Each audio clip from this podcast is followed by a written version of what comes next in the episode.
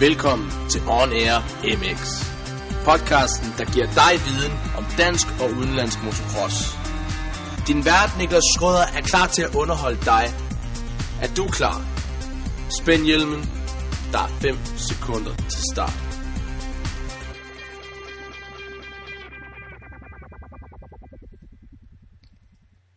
Og lige præcis 5 sekunder gik der, og så er vi i gang igen med en ny podcast. Velkommen her til On Air Moto Show, præsenteret af Kukunen MX Service KMS, din nye Kawasaki-forhandler, der laver alt til dig, både i affedring og motoroptimering. Hvis du øh, står og mangler din øh, crosser til at blive lidt hurtigere, synes du ikke lige helt, at du kan vinde den lokale serie derhjemme, jamen så er det altså at ringe til Kukunen MX Service. Det er Stefan Kukunen, der står for det så hjælper han dig. Han har både arbejdet med Olsenbrødrene de sidste to år, samt mange andre. Så det er i hvert fald ham, man skal have fat i, hvis at man skal have en meget hurtigere motorcykel. Vi skal snakke lidt om Motocross Destinations i dag, og jeg har glædet mig helt vildt. Jeg har taget min Danmarks trøje på, fordi nu må vi altså gerne være lidt farvet og holde lidt mere med nogle andre. Eller holde med nogen mere, end vi gør med nogle andre. Og det er altså i dag Danmark, vi skal snakke om. Vi skal selvfølgelig snakke om hele løbet, øh, i det hele taget, men især også danskerne. Vi skal både have fat i Mikkel Cabrani og øh, en af kørende, Stefan Kjær Olsen, som vi lige øh, har med i den her omgang. Når vi er færdige med Motocross Destination, så skal vi selvfølgelig også snakke med de to andre kørere, nemlig Thomas Kjær Olsen og Nikolaj Larsen. Men øh, ligesom til at øh, hjælpe mig med at øh, snakke om det her, en øh, medvært, som jeg rigtig, rigtig godt kan lide at bruge, netop fordi han ved rigtig meget om øh, motocross i det hele taget. Han har selv kørt på et øh, forholdsvis højt plan, og så er han altså bare det, man kan kalde en motocross-nørd, ligesom mig og sikkert også mange af jer andre. Det er nemlig den, øh, jeg tror, næsten retired rider efterhånden, Kasper Kvist. Velkommen til. Tak skal du have, Niklas. Og at være med igen. Det var det dejligt at høre. Du, er, er du trukket dig helt tilbage nu, eller... Ah, jeg glæder mig i hvert fald til at blive 30, så hedder det Old Boys jo. Jamen, der er heller ikke så mange år til, er der det? Nej, to sæsoner. Og det er noget med, at du har sådan en, øh, en to og en halv to-takt stund derhjemme, der er, næsten er klar til at køre efterhånden. Ja, jeg har en lille gave til mig selv, når jeg bliver 30. Okay, så der er stadig tre års arbejde tilbage i den? Det er der i hvert fald. Det ser også sådan ud, når den står derhjemme. Bare sådan en ren stil uden noget andet. Ja. Kasper, øhm, sådan noget som, øh, hvad er det første, du gør, når du får en motorcykel? Starter den. hvad er det første, du gør for at, at få den til at passe til dig? Jeg prøver, jeg sætter mig op på den, og så altid det første, man tjekker, det er egentlig, om styret sidder, hvor det skal. Nej, du lyver, du lyver, du lyver, det er løgn, løgn, løgn. Det første, man gør, det er at få sat sin affjedring til sig selv.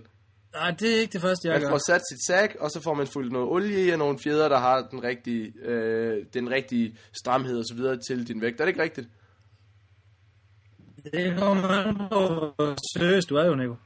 Ja, men uanset hvad, så synes jeg, det er vildt, at der er nogen, der kører på en, øh, på en motorcykel, hvor de ikke har fået sat deres affjering op nok. Og det er lige præcis det, at man øh, skal tage fat i nogen, der kan finde ud af det, og det er for eksempel Kukunen MX Service. Jeg ved ikke, om øh, du kender noget til ham, det tror jeg næsten, du gør. Det gør jeg, ja. Han kan i hvert fald finde ud af sit øh, stof. Kasper, vi skal snakke om Motocross of Nations. Først og fremmest øh, skal vi egentlig kalde det Destinations eller Of Nations.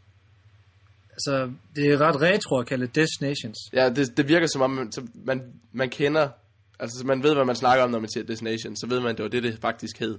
Ja, det hed det, ja. Så vi siger Destinations. Destinations. Det skal vi snakke lidt om. Uh, du skal ikke med dernede i år. Nej. Det er da lidt træls, er det hvad? Det er mega træls. Jeg vil helt vildt gerne have været med. Og det var også meningen. Det var meningen, at jeg skulle have været med Stefan dernede, men øh, der kommer arbejde i vejen. Sådan er det desværre at blive voksen. Jeg skal jo heldigvis derned, så derfor så kan jeg også grine hele vejen ned, når jeg sidder i de der 19 timer i bil. Ja. Mens du sidder jo. derhjemme og ikke skal se det. Eller jo, du skal selvfølgelig se det. Glæder du dig til at se uh, løbet i år? Jeg glæder mig helt vildt. Øh, jeg tror, det bliver fedt race. Jeg tror, der bliver kamp om podiepladserne. Især nummer et. Ja, det tror jeg også. Altså, jeg, jeg har det sådan lidt som om, at jeg synes måske, det er sådan lidt et, et flat over, øh, lidt amputeret i forhold til, at der, der, jeg synes, der er mange kører i år, der sidder over, som kunne have gjort det rigtig, rigtig fedt. Ja, det er rigtigt, men jeg tror også, der er mange nye kører, der er på vej frem, som vi får at se. Ja. Til Nation. Så er det en som ja, Roman Fabre helt, helt sikkert, han kommer til at se toppen, og, og så er det spændende, hvad Schweiz de kan. et ungt øh, 250-hold, kan man næsten kalde det. det, er Det er, sjovt, meget, det er meget spændt på at se. jeg, havde, øh, jeg har skrevet her på min seddel, et, et godt stykke nede, der har jeg skrevet, en man ikke tænker over, Schweiz, fordi vi lige skulle snakke om det. Så den har du så allerede øh, bragt på banen nu. Ja, men, men det er jeg sgu ked af nu. Jeg, kan- jeg kan ikke øh, være med i din plan altid. Nej, det er selvfølgelig rigtigt nok. Men øhm, det er jo sådan, øhm, et, ja, det, det bliver et meget, meget specielt løb, og altså, ja, det jeg glæder mig allermest til, det er sådan ligesom at mærke atmosfæren, altså, fordi nu har vi jo set en gang, hvordan det er at være et land, hvor, øh, da vi var i Tyskland for to år siden, hvor det ligesom var Tyskland, der kom og var de forsvarende mestre, og så skulle det køres i Tyskland. Hvor vildt det var nede i Teutschenthal. Nu kommer det samme til at ske nede i Frankrig, og vi ved, hvor vanvittige de franske fans er engang til. Så, øh, så det, bliver jo, det bliver jo en sindssyg kulisse dernede også. Det gør det i hvert fald også, fordi at, som, altså på papiret, der er Frankrig, de er rimelig stærke jo. Lige præcis. Altså, jeg tror, der kommer rigtig, rigtig mange fans derude, og mange tilskuere. på papiret, der, der er det jo faktisk Frankrig, der skal vinde det her. Altså, hvis vi kigger på, de, hvis vi kigger på Frankrig, okay, de har Romain Fabre, som de sidste, øh, jeg ved ikke, hvor mange heat det er, de når at køre, men han har vundet 36 heat eller sådan noget i den stil i år. Og han har jo stort set vundet alt her øh, de, sidste, de sidste fire måneder eller sådan noget. Ja. Øh, og han er rookie. Og han kommer, vi har lige set ham i weekenden også køre mod nogle af amerikanerne på en Glen Helen bane, som han jo overhovedet ikke kender, har aldrig har kørt på før. Der blev han alligevel, der vandt han samlet. Øh, han virker som den stærkeste kører i verden lige nu, faktisk. Han var faktisk, ja, det gør han. Nej, det ved vi så ikke helt, fordi sådan en som Dungey var jo ikke med, men øh, han skal heller ikke køre Nations, så Det er nemlig det, og det er lidt svært at sige, altså hvis man ikke kan være der, og man ikke vil være med, så synes jeg heller ikke, man kan øh, tages i betragtning. Der, Nej. fordi, vi kan jo sagtens sige, jo, vi mangler nogle kører, vi mangler Ryan Dungey, vi mangler Villapoto, hvis man kan sige det. Vi mangler Ken Roxen, vi mangler Antonio Cairoli. Faktisk en stor overraskelse, men ham mangler vi faktisk også, han skal ikke køre. Øhm, så der er mange, der ikke er der. Det er selvfølgelig rigtigt, men det er nogen, der har valgt ikke at være der. Det er jo ikke ja. Ja. nogen på grund af skader eller noget som helst. Der, de har valgt ikke at være der, nogen af dem. Måske lige med undtagelse af Ken. Jamen det er helt rigtigt, Nico. Øh, jeg havde godt nok håbet, at de ville stille op, fordi det vil bare gøre race i Frankrig endnu federe at se. Ja. Lad os lige prøve at snakke lidt om USA's hold, fordi det vildeste, det er jo, at, at det er jo også det, vi har snakket om så tit, at USA jo, de har nogle vanvittigt gode kører og sådan noget, men de har jo også så mange at vælge fra, fordi de er så kæmpestort et land. Så nu har de, lad os sige, faktisk muligvis de tre hurtigste kører, der findes i USA, øh, som ikke er der. Altså lad, hvis vi siger Ryan Dungey, øh, Eli Tomac, Ryan Villapoto. De kører ikke. USA, de kan alligevel stille et hold, der hedder Justin Barsha, som virkelig, virkelig har oppet sig her til sidst på året. Jeremy Martin, som lige har vundet sit andet mesterskab udendørs, som er et bedst udendørs. Og Cooper Webb, som faktisk matchede øh, Jeremy Martin lige så snart, og han, det var lige efter, han kom tilbage fra en, en skadespause. Ikke? Så det er jo det er et vanvittigt stærkt hold, de kommer med alligevel. Ja, det er sindssygt. Det viser også bare lidt om, altså bredden i USA, den er sgu egentlig god nok. Ja. Øh, det er tit snakket om, at bredden i Europa var meget bredere end i USA, men alligevel så har de, de kan jo stille to mega, mega stærke hold. Øh, jeg tror så, at det svageste led på det hold, det bliver Cooper Webb. Det er jeg nødt til at sige, fordi okay. jeg tror, han, øh, han er mest ustabil af de tre kører, sådan, hvad jeg tror. Øh, om han rammer en god dag, så bliver de så kan de vinde øh, USA, men hvis han rammer den dårlige dag, så ved jeg ikke, hvad det kan blive. Altså. Jeg har også, jeg har også sådan lidt, du, vi ved, vi- nu har vi set de her interviews, han laver, sådan, han er meget, han har rigtig meget passion om det, han gør og sådan nogle ting, og, og han virker også som en, at han, går, han kommer til at gå all in, når vi kommer ned til Frankrig. Og det bliver enten rigtig, rigtig, rigtig godt for ham, eller så bliver det rigtig skidt. Jeg kan ikke se, jeg kan ikke se for mig, at han kører to femtepladser hjem, for eksempel. Nej, han kommer, han kommer for at vinde, og han vil give det alt. Han øh, har jo også selv udtalt sig, at øh, han var klar til det bullshit, der vil komme af fansene og de franske tilskuere. ja. Så jeg tror, han er klar til at køre hårdt på dem. Jamen det tror jeg egentlig også, at han er, det virker som om han er, det er han forholdsvis ligeglad med. Og altså, jeg ved ikke om han har, han har beef direkte med hele Frankrigs hold, men altså, han, han, Ah, han, han- har gjort sig uvenner med Marvin. Han er rigtig god, eller ikke god, han er rigtig uvenner med Marvin. Ja, Øh, og i weekenden i Glen Helen så vi også, at han kørte rigtig, rigtig hårdt på februar. lige præcis. Det var faktisk nemlig det, som jeg, øh, som jeg også tænkte på. Så to af dem har han allerede haft en lille, en lille beef med allerede. Nu mangler han sådan set bare Pauline, og, øh, og de skal jo sådan set også køre mod hinanden i weekenden. Så det, øh, jeg, jeg glæder mig virkelig, virkelig til at se, om han kan, om han kan lægge det der ego fra sig, og så sige, okay, jamen, så kører jeg det hjem, som jeg kan. Fordi det kan sagtens være, at han kan gå ned og vinde. Det vil ikke undre mig. Det kan godt være, at uh, Roger de Costa, han kan få ham overtalt til det. Mm. Jeg tror bare, han er en, han er, altså, han er der kun for at vinde. Han er sgu ligeglad med, hvem der er foran. Præcis. Og Roger de Costa, det er jo det, han hader allermest. Det er derfor, jeg synes, det er lidt vildt, han har taget Cooper Webb med. Altså, fordi... Okay, han har ikke været ustabil, Kasper. Det har han jo ikke. Han har jo egentlig været forholdsvis stabil. Han har haft et på styrt, men, men det har alle jo. Jamen, om, hvis man skal sammenligne ham med Martin, så er han bare... Jeg, jeg føler selv, at Martin han kører meget mere sikkert, Ja. end- Cooper Webb han gør. Men Cooper Webb han kører mere aggressivt. Meget vildere stil også, synes jeg. Ja. Det er lidt ærgerligt, at øh, det koster, at han ikke udtog, udtog Stewart. Han må jo godt. Han må godt, ja, men jeg tror sgu, at øh, nu har de jo tre, tre kører på Yamaha, men jeg tror også, det har lidt at sige. Tror du? Øh, det tror jeg. Jeg tror, Yamaha de er gået ind og sagt, okay, vi sender tre kørt over, så hjælper vi øh, Nations team. Jeg, jeg tror, de hjælper alligevel. Jeg synes, det er vildt, at, at der er tre Yamaha-kører. Jeg synes, det er vildt, at der ikke er en på en KTM eller en Husqvarna, for, på grund af, at det koster. Det synes jeg virkelig. Altså, det overraskede mig faktisk rigtig meget. Ja, det gør det også mig. Men Øhm. altså, de har jo heller ikke... Ja, så skulle de tage Så skulle de have taget Anderson jo. Anderson øh, i stedet for Cooper Webb. Præcis. Og, og det... Øh, man kan jo så sige, at Cooper Webb, han viste jo ligesom, at han er bedre. Men jeg havde bare regnet med, at der ville have været en Husqvarna eller KTM-kører på grund af Roger de Costa. Men der blev jeg jo så bare vist, at øh, jeg ikke havde, havde helt ret. Men uanset hvad, så, tror jeg, så, øh, så ville det koste aldrig nogensinde vælge, vælge Stewart. Jeg hørte et interview, Stewart sagde, hvor han... Øh, jeg tror, det var i 2008, øh, hvor de lå til at vinde USA. Og øh, Stewart skulle ud og køre sidste heat, sammen med Carmichael har det så været. Så det koster, det eneste, han kunne ikke rigtig lide ham i forvejen, fordi han vælter lidt Stewart en gang imellem. Ja. Så, så det koster, han var gået hen, og så har han bare sagt til ham, lige før, altså lige da de holdt ved starten, så har han bare sagt, don't screw this up. og så var han bare gået. Han er en hård mand, de koster. Han ved godt, hvad der skal til for at vinde jo. Ja, lige præcis. Jeg glæder mig til at se USA, fordi at, altså, Frankrig har det stærkeste hold på papiret, og opbakningen og, og kendskabet til banen og så videre, men USA har altså et hold, der kan, øh, der kan gøre det ondt ved dem. Jeg tror, den ligger mellem... Altså, Pauline, han svinger også rigtig meget. Altså, Det er jo nemlig det. han har også gode og dårlige dage. Jeg tror, det lidt, den ligger mellem Pauline og Cooper Webb. Hvem er de to, der klarer det bedst? Det er faktisk en meget god analyse. Øhm, fordi, men altså, ja, jeg tror bare, i mit hoved så er Jeremy Martin er det svage led i, i den her weekend. Det tror jeg, han bliver, fordi at, øh, at den bane der, altså det, det er ikke den bane, han er god, den slags bane, han er god på, det har vi også set. Når de, der, øh, de har jo ikke nogen snævre baner, og de har heller ikke rigtig noget hårdbane. Men bare det, vi kommer lidt over på noget lidt hårdere, i forhold til det der lidt sandede, som han er god til, så er han bare ikke helt lige så god. Så jeg tror faktisk, det bliver Jeremy Martin, der er det svage led for USA. Men man, man, man skal så tænke igen, at Jeremy Martin han har selvtilliden med sig. Han har lige vundet for andet år i streg øh, amerikanske mesterskab. Han kommer jo kun til Europa for at vise, at de er bedre i USA. Jamen, det er jo det samme, han gjorde sidste år. Det er selvfølgelig rigtigt. Og Der der var han også han jo uheldig og styrt jo. Ja, men han, der kørte han ikke engang. Der var ikke engang, fordi han kørte stærkt. Nej, de, ah, de, lagde rigtig, de lagde meget tæt der i kvalhittet, og så vælter han så at brække store tårn. Ja. Så, Præcis. men ja, hver mand hver sin analyse jo. Jamen, det er det, og det er derfor, jeg synes, det er lidt spændende. Vi har flere hold, Kasper, vi skal igennem. Øhm, Storbritannien hedder. Ja. det jo. Det hedder jo ikke England, det hedder Storbritannien. De har jo sådan set også et ret godt hold.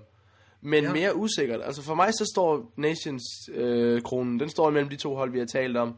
Øhm, og, så, øh, og så kommer der på en tredjeplads. Jeg har, jeg har sat Storbritannien til at lande på tredjepladsen, for jeg kan ikke se, at de skulle kunne nå USA.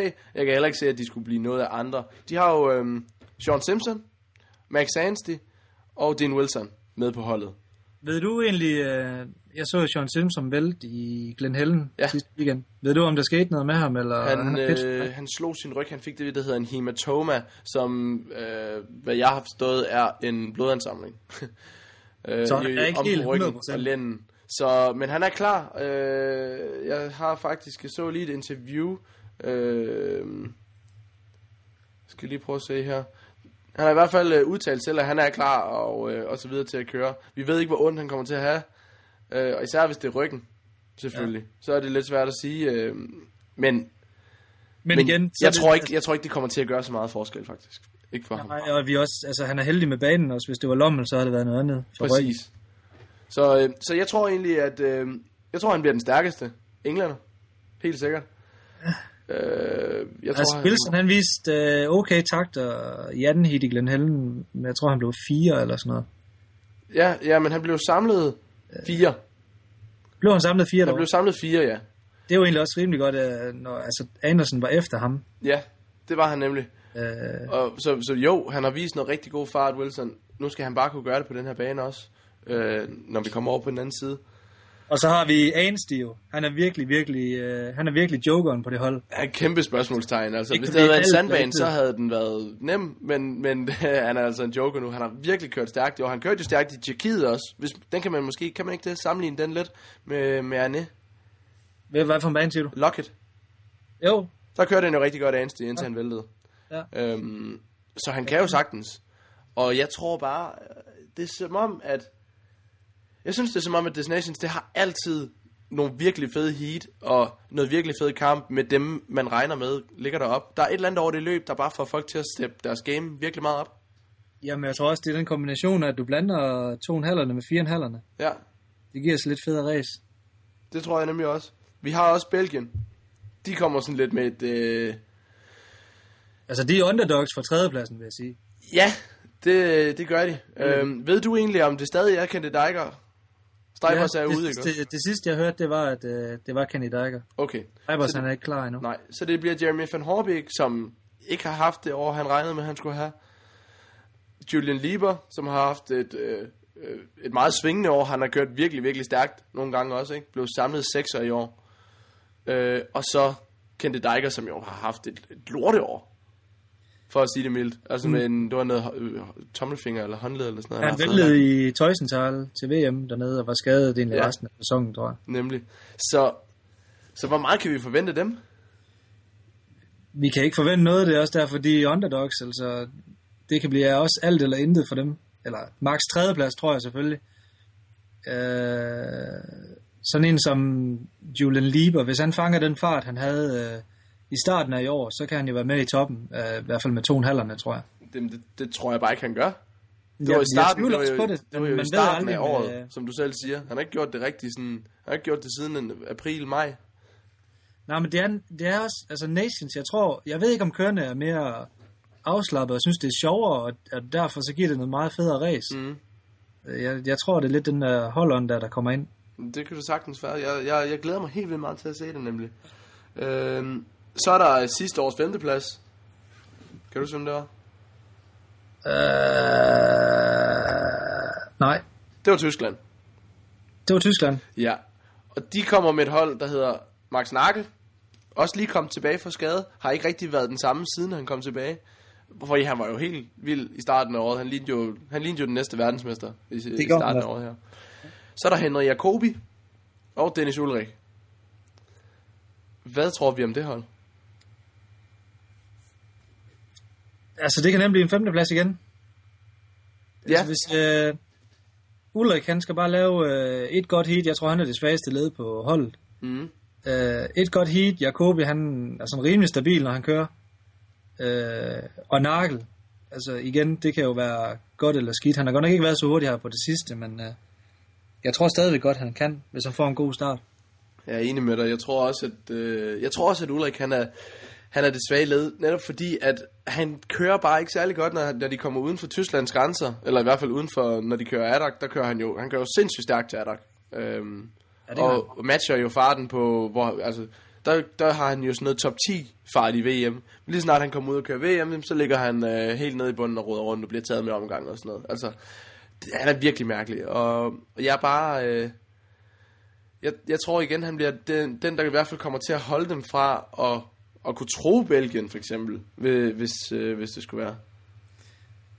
Ja, det tror jeg også. Altså, men igen, jeg ved ikke, hvor meget de har lavet om på banen fra sidst, jeg så løb dernede fra, men den kunne godt minde om sådan lidt en, en sydtysk øh, bjergbane, eller sådan noget på sådan Ja. en, en bakke. Jamen, det er rigtigt. Det er rigtigt. Jeg glæder mig til at se det i hvert fald, Fordi det, det, her, Ulrik han er jo god til det hårde snæver noget der, så lad Ja. os se. det bliver spændende at se. Og så var der dem, vi snakkede om før, Schweiz. Schweiz, ja. Det glæder jeg, altså det er jo, det er jo total underdoggen. Det er jo dem, der kan komme på podiet.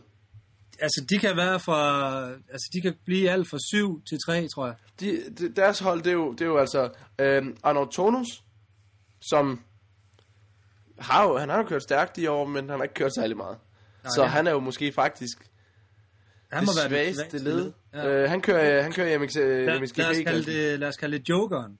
Ja, fordi at, Han er jo ikke et svagt han er jo led. ikke et svagt led, nej, og han er jo også den bedste kører af de tre.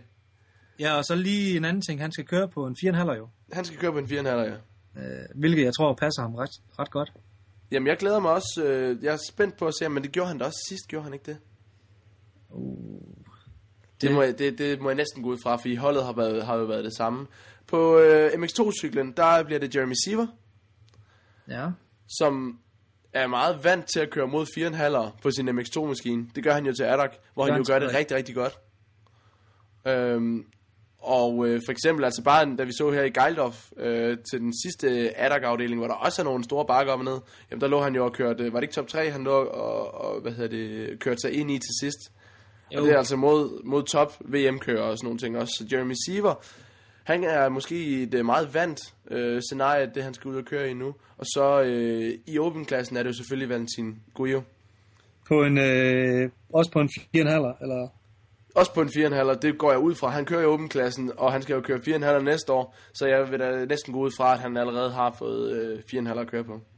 Det bliver, meget, det bliver faktisk meget spændende at se ham også, fordi han kan altså nogle tricks på en, øh, på en motorcykel. Hvad tror du? Hvad, hvad, hvad, hvad, er din for... hvad tror du? En ting er, hvad de kan gøre. Hvad tror du, de kommer til at gøre, Schweiz? Jeg håber lidt, at Schweiz de kan være med om den der podieplads. Det kunne være rigtig, rigtig fedt, hvis de kunne. Øh, ellers så er de inde i top 5. Det er jeg næsten sikker på. Så de, Hvis alt flasker sig, de ikke, de ikke udgår nogen af dem eller noget, så er de i top 5. de skal jo bare slå Belgien og Tyskland. Bare, bare selvfølgelig. Men på papiret, der har de stærkere at køre samlet set, end både Belgien og Tyskland. Ja, men det er netop Altså- derfor, jeg mener, at de er et uh, top 5 hold. Men om de slår England for tredjepladsen, det, det må Men- vi se. Men det er jo lige ved, at en fjerdeplads, eller en femteplads, det vil være en skuffelse for dem. Altså en fjerdeplads, den skal de vel næsten have. Ja, de, ja, Men det ved jeg ikke. Sidste år, der blev de jo syv, så vidt jeg husker. De blev, øh, nu skal jeg lige have den her. Ja, de blev syv sidste år. Ja, de kører med nummer 19, ikke? Jo, de blev syv år efter øh, Italien sidste år. Ja. Og dem kommer de i hvert fald til at slå i år. Så jeg tror, hvis de er top 5, så tror jeg egentlig, de er tilfredse. Eller det ved jeg ikke. Det er jo tre, tre kører, der er vant til at køre to en halv, så jeg tror egentlig, de er tilfredse nok med en top 5. Jamen, det kan godt være, men altså, Men de ved godt, jeg tror godt, holdet ved, at de er underdogs til den der podieplads. jamen, det er de nødt til at vide også, fordi Italien for eksempel, som slog dem sidste år, i år der er det Ivo Monticelli, Michel Cervelin og Samuel Benedini. Dem kører de jo i cirkler om. Ja, og det er lidt sjovt med Italien, fordi jeg tror, at Carioli ikke valgte at stille op, så tror jeg egentlig, at deres to andre kører, som egentlig er bedre end de der, øh, sagde nej også. Ja, altså Garneri og, og Philippart. Area og Philipparts. Ja. Og øh, jamen det, øh, det tror jeg nemlig også, at det er det, og så har de bare valgt at satse på det her unge hold, og øh, det skal vi snakke om øh, lidt senere. Hvis vi lige skal prøve at... Øh, ej, lad os lige prøve at tage, hvad hedder det, ved du hvad, vi springer lige øh, en ting over, og så snakker vi lige, vi skal lige snakke om Thomas Kjær Olsen. Fordi at, vi ved jo alle sammen, at i forhold til, øh, til både Stefan, hans bror, og så Nikolaj Larsen, så er Thomas måske den, der er på vej frem, uden at, at, for, øh, at fornærme nogen af de andre. Øh, det håber jeg ikke, jeg gør, men så er Thomas jo den kører, der er på vej frem, ikke? Ja. Og øh, det, det håber jeg, du er enig i. Helt bestemt. Han blev 10 år sidste år samlet i MX2. Ja. Og øh, jeg er meget, meget spændt på at se, hvad han kan gøre i år. Fordi en ting er, at han er blevet en bedre kører end sidste år. Øh, og blevet mere bevidst om tingene og så videre. Øh, men den anden ting er, at at der er altså også... MX2-klassen er rigtig stærk i år. Så jeg ved faktisk ikke... Jeg tror godt, han kan, men den, jeg tror, det bliver sværere for ham i år at få en samlet 10. plads. Netop fordi, nu skal jeg prøve at nævne de kører, som jeg tror, at, øh, lad os lige tage de kører, som i hvert fald 100% er bedre end Thomas. Ikke? Ja. Så prøver jeg lige at tælle på hænderne. Fra Frankrig, Marvin Musquin. Ja. Fra Belgien, Julian Lieber. Fra USA, Jeremy Martin. Øh, fra England, øh, Max Anstey. Så fra Tyskland, så er der Henrik Jacobi. Den er sådan lidt, fordi at Henrik Jacobi, han kører rigtig, rigtig stærkt til VM, synes jeg, jeg har lagt mærke til. Men ned til Adak, der er... er, Øh, altså, sidste år, der vandt Thomas jo Youngstermesterskabet foran netop Henrik Jacobi. Ja, Øh, og i år, der har han også øh, slået Jacobi i Masters-klassen. ja. Op, flere, op til flere gange, men der kører Thomas på en 3,5, og Jacobi kører på en 2,5. præcis. Så lad os Øh, sige, at, er de lige så? Er de, er de stort set lige gode? Ja, Ja, det vil jeg sige. Altså, men jeg tror stadig på, at Thomas han kan tage ham dernede. ja. Det tror Okay, jeg. men så den, den stamper vi ikke, så det vil sige, indtil videre så har vi stadig kun fire kører, der i hvert fald kører, for, kører hurtigere end Thomas, ikke? Ja. Øh, så i Italien har Michel Savelin, der er ikke noget problem for Thomas. Det håber vi ikke. Det burde det ikke være. Jeremy Seaver, han kører for Thomas. Ja. Øh, Buljakov fra øh, Rusland, Det er også en joker. det er også en joker. Jeg tror, han kører for Thomas, men, men skal, vi, skal vi lade være med at tage ham med? Prøv, prøv at lade være med at ham med. lader være med at ham med. Så er der Harry Kulas fra Estland. Ham tror jeg... Ja, det er den, den er Sidste også år, der men jeg blev, tror det ikke. sidste år, der delte de to jo øh, motorscores. Ja, det gjorde det godt nok, men altså Kulas Men han er kommet på en i år, Factory Husqvarna cykel. Ja. Øh, jeg tror, det giver ham lidt en Så fordel. lad os sige, okay, Kulas, vi giver Kulas den. Så siger vi, Kulas kan køre frem. For Holland er det David Poaches. Også Fabriks KTM kører. Det store håb for KTM næste gang, han skal være deres næste verdensmester efter Paul Jonas. Ja, han har Øh, egentlig gjort det godt til nogle VM også. Så... Ja. Ja. Tror altså, han er- i starten af sæsonen, Ja. altså, der kunne Thomas jo godt være med ham. Det er jo nemlig det, så det burde han jo også stadig kunne, og det er også derfor, jeg stadig kunne, tror... Og jeg tror også, at han vil ærge sig selv over, hvis det var sådan, at han ikke kunne følge med en, uh, en som Putis. Det tror jeg nemlig også. Han vil jo gerne ligge der, hvor Putis også ligger til nogle af VM'erne. Ja, Ja. Thomas engang skal op. godt. Så vi tager ikke Poaches med. Så er der Alvin Østlund. Den er også sådan lidt, den tør vi heller ikke sige med, fordi det er meget forskelligt, hvem der kører hurtigst af, af Thomas og Alvin øh, fra Sverige. Så er der Paul Jonas, han kører sgu nok lige for Thomas. Ja, det, det tror jeg også. og det er faktisk dem, som jeg sådan har sagt, det er syv kører, som... Men så, så har vi igen, øh, jeg ved ikke, om du ved noget om ham. Jeg gør i hvert fald ikke.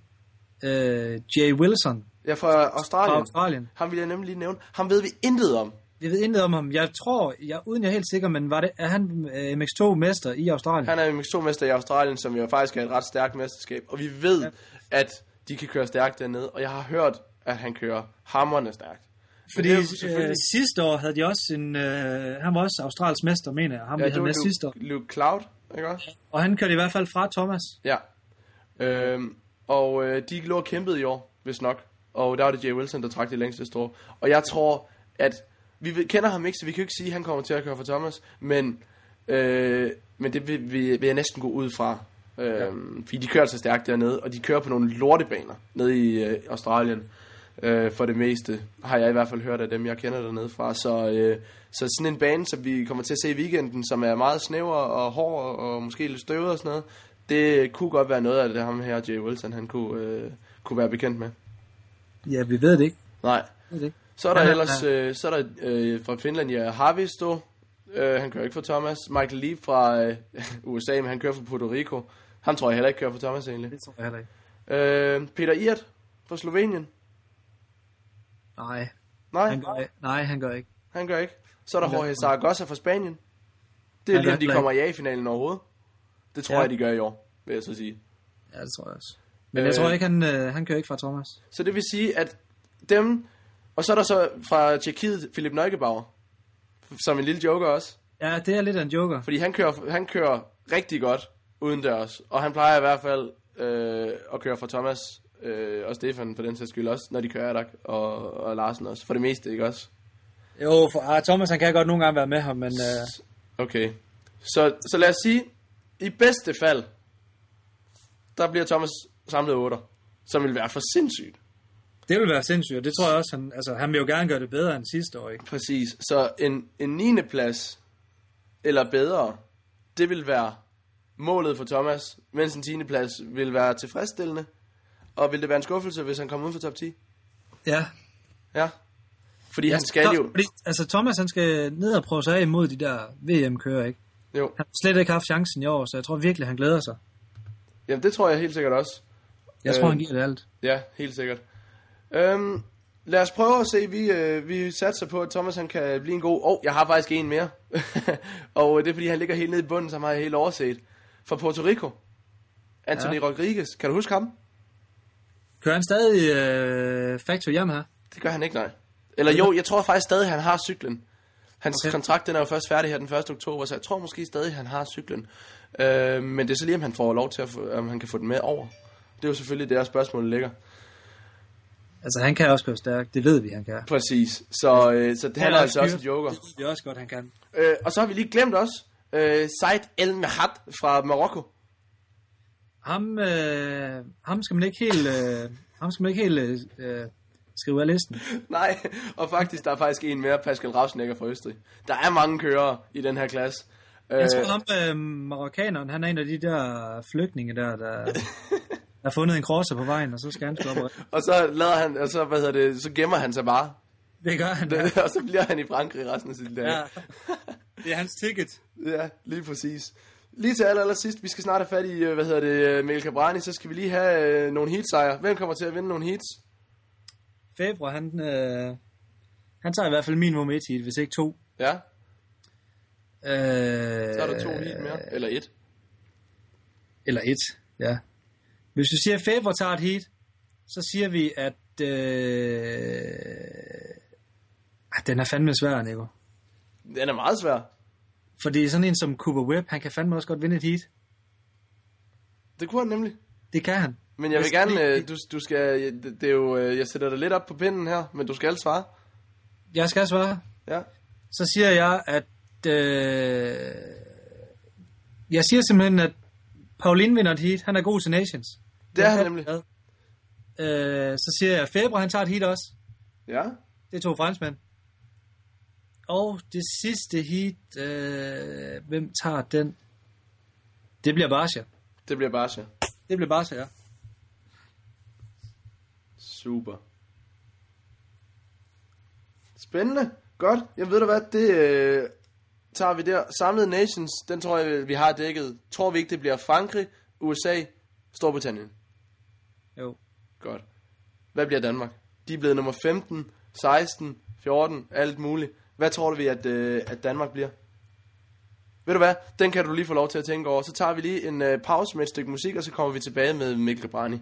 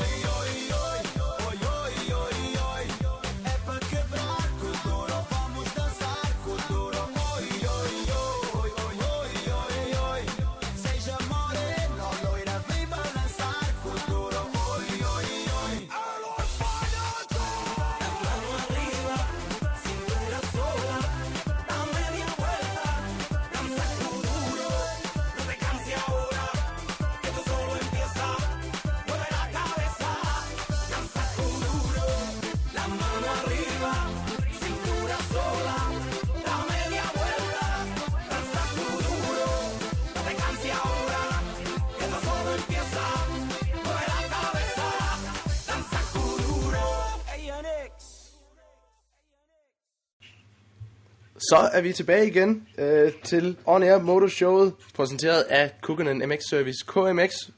Tag fat i KMS, hvis du skal have lavet noget med din affæring eller din motor, eller hvis du bare skal have en ny motorcykel. Alt andet, han har det hele, Stefan Kukunen. Vi øh, er tilbage igen efter en pause, hvor vi selvfølgelig har hørt en, øh, en super, super lækker sang. Den er, var valgt af landstræner Mikkel Cabrani. Og vi har altså fået Mikkel Cabrani med på linjen også nu, så øh, velkommen til Mikkel. Jo, tusind tak. Mikkel, nu øh, så jeg lige øh, inde på Facebook noget med en eller anden nedkørsel, du skulle tage, hvis der kom nogle likes. Hvad, hvad er det for noget? Ja, det bliver spændende. Øh, Jeg er glad for, at jeg ikke kunne tage den, inden jeg skulle ned til, ned til Frankrig. Øh, Vi var bare lige ude køre noget hygge mountainbike her til aften. Vi skulle have kørt klubmedskab, og så en af mine gode kammerater, det hedder Thomas Hansen, vi skulle lige ud og køre lidt, og så fandt vi det her fede sted at køre ned af. Og så, ja, så kom jeg til at bremse lidt for tidligt, og det gjorde han sådan set også, og så sagde jeg, næste, næste gang, så kører vi ned der. Så vi må se, hvornår den kommer. Så alle de skal lige finde Thomas Hansens Facebook-profil, så skal de lige like den video, fordi at, øh, jeg vil rigtig gerne se dig komme ned af den der. Nej, men den er også på øh, Caprani Racings øh, øh, øh, side der, så der er nok at gå i gang med, men jeg er bange for, at øh, vi når de 100 inden. Det skal, jeg i hvert fald, det skal jeg nok sørge for, det skal du slet ikke være i tvivl om.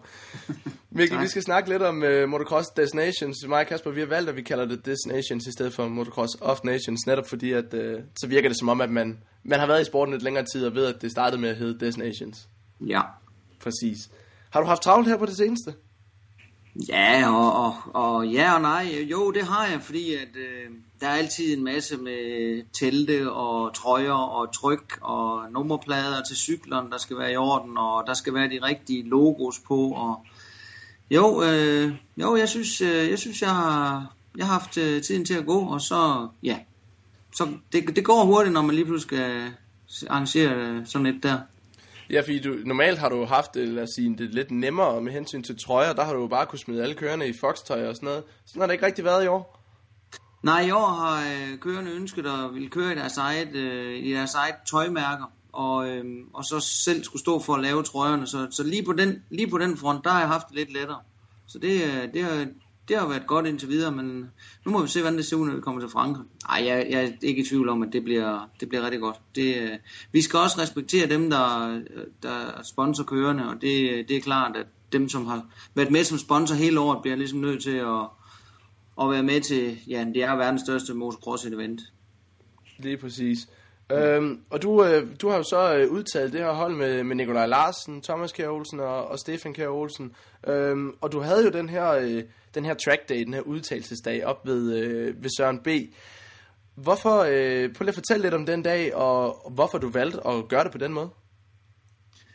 Jamen jeg kan godt, øh, det er klart, jeg går jo og kigger på kørende øh, individuelt, og hvad, hvad de laver af, af resultater sådan, både på national plan, men så sandelig også på international plan, fordi at, at man kan sige sådan et løb her, hvor der kommer 50.000 mennesker plus, øh, er jeg bange for, øh, det, det, det, er en, det er en helt anden atmosfære, end at, at køre et DM i, på Løffelbanen på, nede ved Sønderborg. Men, men, øh, og derfor går jeg sådan og kigger både, hvem der, hvem der kører hurtigt øh, herhjemme, men også og kigger lidt, hvem, hvem kan øh, præstere, når det er når det er konkurrence i udlandet på, på international plan. Så derfor er der, der er faktisk mange ting, der, der spiller lidt ind der. Men, men det var en rigtig god dag, vi havde deroppe, hvor jeg havde inviteret øh, ja, de tre, som, som er udtaget nu, og så havde jeg inviteret to unge rookier, om man kan kalde det det. Øh, Bjergård, øh, øh, Niklas Bjergård på, øh, som reserve til MX2-klassen, og, øh, jamen, og så Glenn Meyer på, øh, på 125'erne, og det er jo klart, det er jo slet ikke meningen, at han skulle køre med på nogle 125, det var slet ikke det, der har været planen på noget tidspunkt.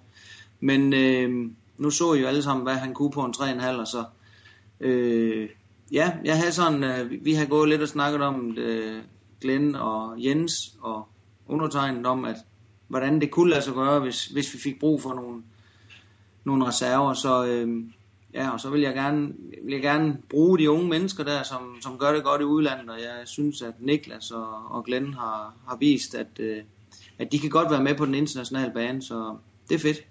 Ja, fordi det giver vel også, det dover vel også lidt til fremtiden. Øh, nu, nu er det jo, du siger jo selv, den her internationale erfaring, den, øh, den, den, den giver virkelig, virkelig meget. Den, den, den øh, hvad siger man, den, den, den har meget at sige, når man skal vælge øh, det her hold, går jeg næsten ud fra, at, at der skal der altså være noget international erfaring, og det hold, som du så har valgt, det er måske det hold, i, i hvert fald hvad jeg kan huske, der måske har allermest af den erfaring.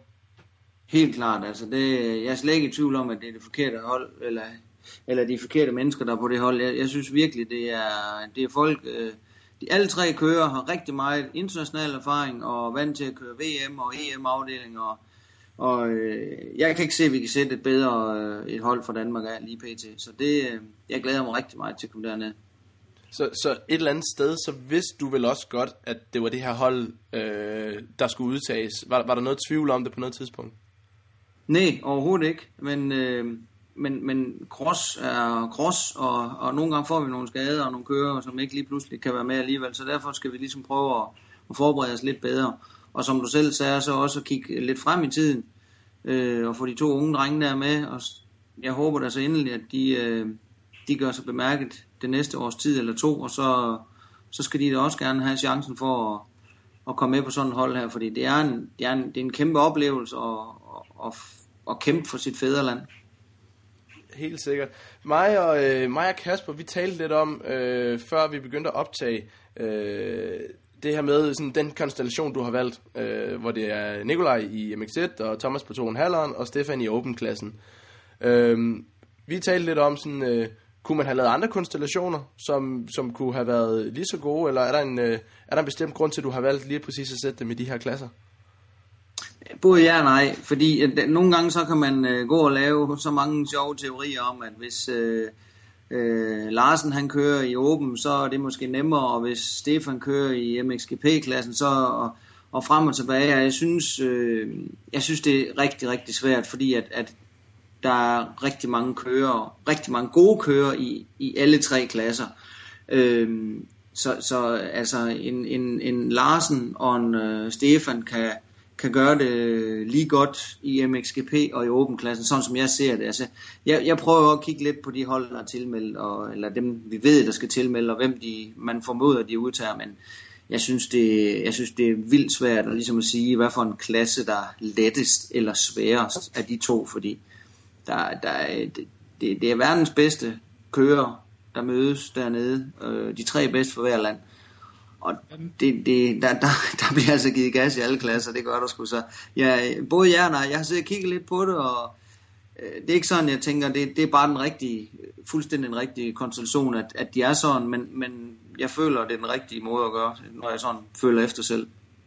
Mig og, mig og Nicolas, vi havde jo lidt en sjov teori om, at øh, hvad nu hvis man puttede Stefan, eller ja, Stefan på en 2,5'er, og så Thomas på 3,5'eren i stedet for. Kunne det ikke have været noget sjovt nu? Jo, det kunne det. Vi så jo egentlig øh, Thomas nede i Nybel jo køre mega, mega stærkt. Det kunne, øh, det kunne faktisk have været, øh, det kunne være rigtig sjovt. Øhm, måske det har været lidt, øh, Stefan kan køre rigtig stærkt på en MX2 cykel, det er jeg slet ikke i tvivl om. Øh, men, men man kunne så sige, at han er måske ikke helt up to date med at have, have to cykler, og MX2 cykler, der er helt, helt skarpe. Øh, ligesom Thomas han har. Øh, der vurderer jeg nok, at de cykler Thomas har med dernede er, er lidt mere up to date og, og, og kampklar til at være i MX2-klassen. Helt sikkert. Øhm, så er der den her bane her. Den er hård, der er mange bakker på, øh, den er måske lidt snæver. Sådan, du har været dernede nogle gange øh, og, og kender jo banen øh, rimelig godt. Hvad er det for en bane, øh, og hvordan ligger den til os? Jamen altså, det, det, er en, det er en typisk fransk bane med, som du selv siger, lidt hår, hård. Det er ler med lidt klipper i, og snævre passager nogle steder, og nogle dejlige bakker op og ned. Så, så igen en bane, hvor vi skal have nogle kører, som har prøvet det der før, fordi øh, at køre et DM nede på Nybelbanen, og så skal derned og køre, det, det er to vidt forskellige ting. Så, så derfor igen er jeg rigtig glad for, at, at det er dem, jeg har valgt til at, at løse den her opgave. Og det bliver en, en kæmpe opgave, og den bliver, starterne bliver sindssygt vigtige. Øhm, så så det, det bliver fed race, og det er en mega fed bane at, at være på, fordi man kan se rigtig, rigtig meget af banen som tilskuer, så jeg tror, der kommer rigtig, rigtig mange mennesker. Jamen det tror jeg nemlig også. Vi så jo, vi så, hvor mange mennesker der var i, i 2013, da vi var i Teutschenthal. Ja. Øh, netop fordi der var i Tyskland, og tyskerne havde vundet, og der kom jo, der var også 40.000 mennesker eller sådan noget der. Øh, og, og det bliver jo en, en fuldstændig sindssyg atmosfære nede i, øh, i Frankrig igen. Hvad bliver din rolle sådan øh, over for kørende, mm, når de skal ned og køre i den atmosfære her? Jamen altså, min rolle, det, det er øh, meget om fredagen, hvor vi skal have tingene til at fungere. Der er noget fotoshoot, og der er noget, igen noget andet, altså der er team øh, fotoshoot, og så bagefter, så er der noget fotoshoot til det her, øh, hvad fanden er det, de kalder det her, øh, Det der Playstation-spil, eller hvad? lignagtigt Playstation-spil, og vi skal ud og have kigget banen, og øh, jeg har faktisk lige sendt en mail ud til, til kørende i dag med programmet, øh, de ting, der er fredag, øh, og vi skulle løbe en bitte tur, sådan i, der er en 16-1700 km for alle drengene der, lige at komme ud og få dem ud af kroppen og lave et par strækøvelser. Så, så vi har, jeg, jeg har sendt en mail ud til dem i dag, og med det, der skal foregå fredag, og de ting, de skal have klar fredag. Og lørdag morgen har vi øh, det her lodtrækning med, hvor, hvor vi skal ind til startbommen øh, til kvalhittene. Og når så først ra- racet det starter, øh, så er vi der, øh, os der er med for teamet, der er mig selv, øh, Rasmus Krog, Søren B. Mortensen, øh, og dig Nikolas, du er der også. Ja. Og så, så skal vi gøre det, vi kan gøre bedst for, for, for kørende, og lade dem gøre det, de, de, de kan bedst, uden at, at blande os alt for meget, fordi øh, de, det er nogle erfarne kører alle sammen. Det, det er ikke nogen, vi behøver sikkert rundt med dem øh, og vise dem, at de skal køre inderbane eller yderbane. Det, det, det er mere, at, at hvis der sker et eller andet ude på banen, at vi kan supplere dem. Øh, vi har de her radioer med, som, øh, hvor vi kan snakke sammen med, altså vi har en radio inde i pitlane, og så har vi to radioer ude, øh, hvor enten Søren eller Rasmus eller jeg står derude. Det, det finder vi ud af, når vi kommer ned, hvad der er smartest, hvem der står hvor. hvor. Og så vil sige, så kan vi dække banen af, Øh, hvis de kommer ind i pit under træning eller tidskørsel eller noget, så, så kan vi give nogle informationer, hvis de har nogle spørgsmål. Mm. Så det, det er rollen, og så ellers bare være der for dem, og vi skal have en, hyggelig og god weekend, hvor der selvfølgelig er fuld fokus på. Det bliver, øh, det bliver i hvert fald virkelig, virkelig spændende. Det bliver en, en sindssygt god weekend, det tror jeg. Helt sikkert. Øhm, forventninger, Mikkel, til, øh, til det her. Nu har vi fået en 15. plads sidste år, 16. plads året før, og sådan. Øh, og vi, øh, mig og Kasper, vi talte, talte lidt om, at der er nogle af holdene, som er sådan måske lidt mere amputeret, end de har været før. Øh, det er selvfølgelig stadig super stærke hold, men øh, kan, vi, øh, kan vi tillade os at sætte vores forventninger op til mere, eller, eller ligger vi omkring den der 15. plads der? Øhm, ja, det, det er sgu et godt spørgsmål. Jeg, jeg vil helst øh, se, at vi tager arbejdstøj på lørdag og får gjort det, vi skal gøre lørdag, og få, dem, få drengene til at yde deres bedste, så de kommer i A-finalen. Og så synes jeg, vi skal tage den derfra. Øh, hvis de kommer i A-finalen, så er jeg godt tilfreds med lørdagen. Og så er der ingen hemmelighed, hvis, hvis det klapper, og det hele det kører om lørdagen, jamen, så tror jeg ikke, det er umuligt for os at lave en, en, en top 15 eller bedre. Fordi at, øh, du har ret, der er nogle rigtig mange skadet kører af de gode, og, og der er kommet nogle nye ind, og altså der, der må jeg sige, der, der er vi i hvert fald en af de hold, der kommer med, med noget, der er fuld af erfaring, og, og jeg synes, øh, alle tre gutter har skide god fart på lige nu, altså de kører bare stærkt på hver, på hver deres måde lige nu, og jeg føler, at, jeg føler virkelig, at det er et godt hold, vi kommer med i år. Ja, fordi også sådan en som Stefan Kær har var måske det, vi vil, vi vil kalde det svage led på et tidspunkt her tidligere på året. Men han har jo altså virkelig sådan, øh, øh, hvad hedder det, vendt det hele på hovedet lige pludselig, og er faktisk begyndt at køre rigtig, rigtig stærkt her sidst på året, så jeg kunne måske, måske forestille mig, at du tilbage i juni øh, har været sådan lidt... Øh, lidt, øh, hvad kan man sige, øh, anspændt, når man tænker på, hvad, hvad han kunne gøre, men, men ham er du vel heller ikke nervøs for mere, øh, som man kunne have været tidligere på året? Slet ikke. Altså, jeg var mega glad, da jeg så, hvordan han kørte ned i Sønderborg her i sidste weekend her, hvor, hvor banen var rigtig, rigtig svær, og den var krævende, og, og man kunne se, at Stefan, han havde skulle gjort noget hjemmearbejde inden det der. Øh, så, så, og du var fuldstændig ret. Før sommerferien, der, der gik jeg da sådan og, og tænke mit, mit stille sind der, hvad, nu skal han kraftigt med til at stramme ballerne, men det, det, det synes jeg virkelig, han har gjort, så så jeg synes, øh, ja, jeg har, sgu, jeg har ro i maven om, med det hold der, og jeg, begge, altså også Thomas kører jo sindssygt stærkt dernede, det viste han også. Øh, Nikolaj havde jo en, en off weekend, men, men han viste blandt andet op ved Søren, at han kunne køre rigtig stærkt på det hårde der. Og, og, og det ved jeg jo godt i forvejen, men, men nej, jeg, jeg synes virkelig, de, øh, jeg synes virkelig, de har skulle op så her efter sommerferien. Det er øh, totalt lækkert at se. Ja. Øhm, noget andet, jeg også tænkte på, sådan, øh, det er jo, som du siger, verdens allerstørste motocrossløb. Øh, og altså, der er ingen sammenligning overhovedet, og det event, der er mest prestigefyldt at være med i, og så videre. Øhm, men vi kommer jo aldrig nogensinde til at vinde det. Måske, og så, så skal det være om fem år. men, men lige nu kommer vi i hvert fald ikke til at vinde øh, Destinations. Hvor vigtigt er det for DMU at, at sende et hold derned?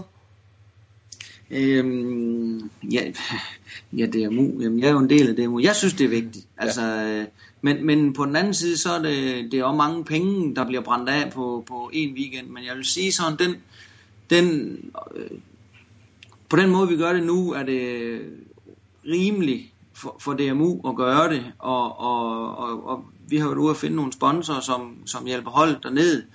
Øh, så, så så jeg synes, det er, en, det er en god måde, vi gør det på. Vi gør det på stille og rolig måde. Drengene er deres egen biler.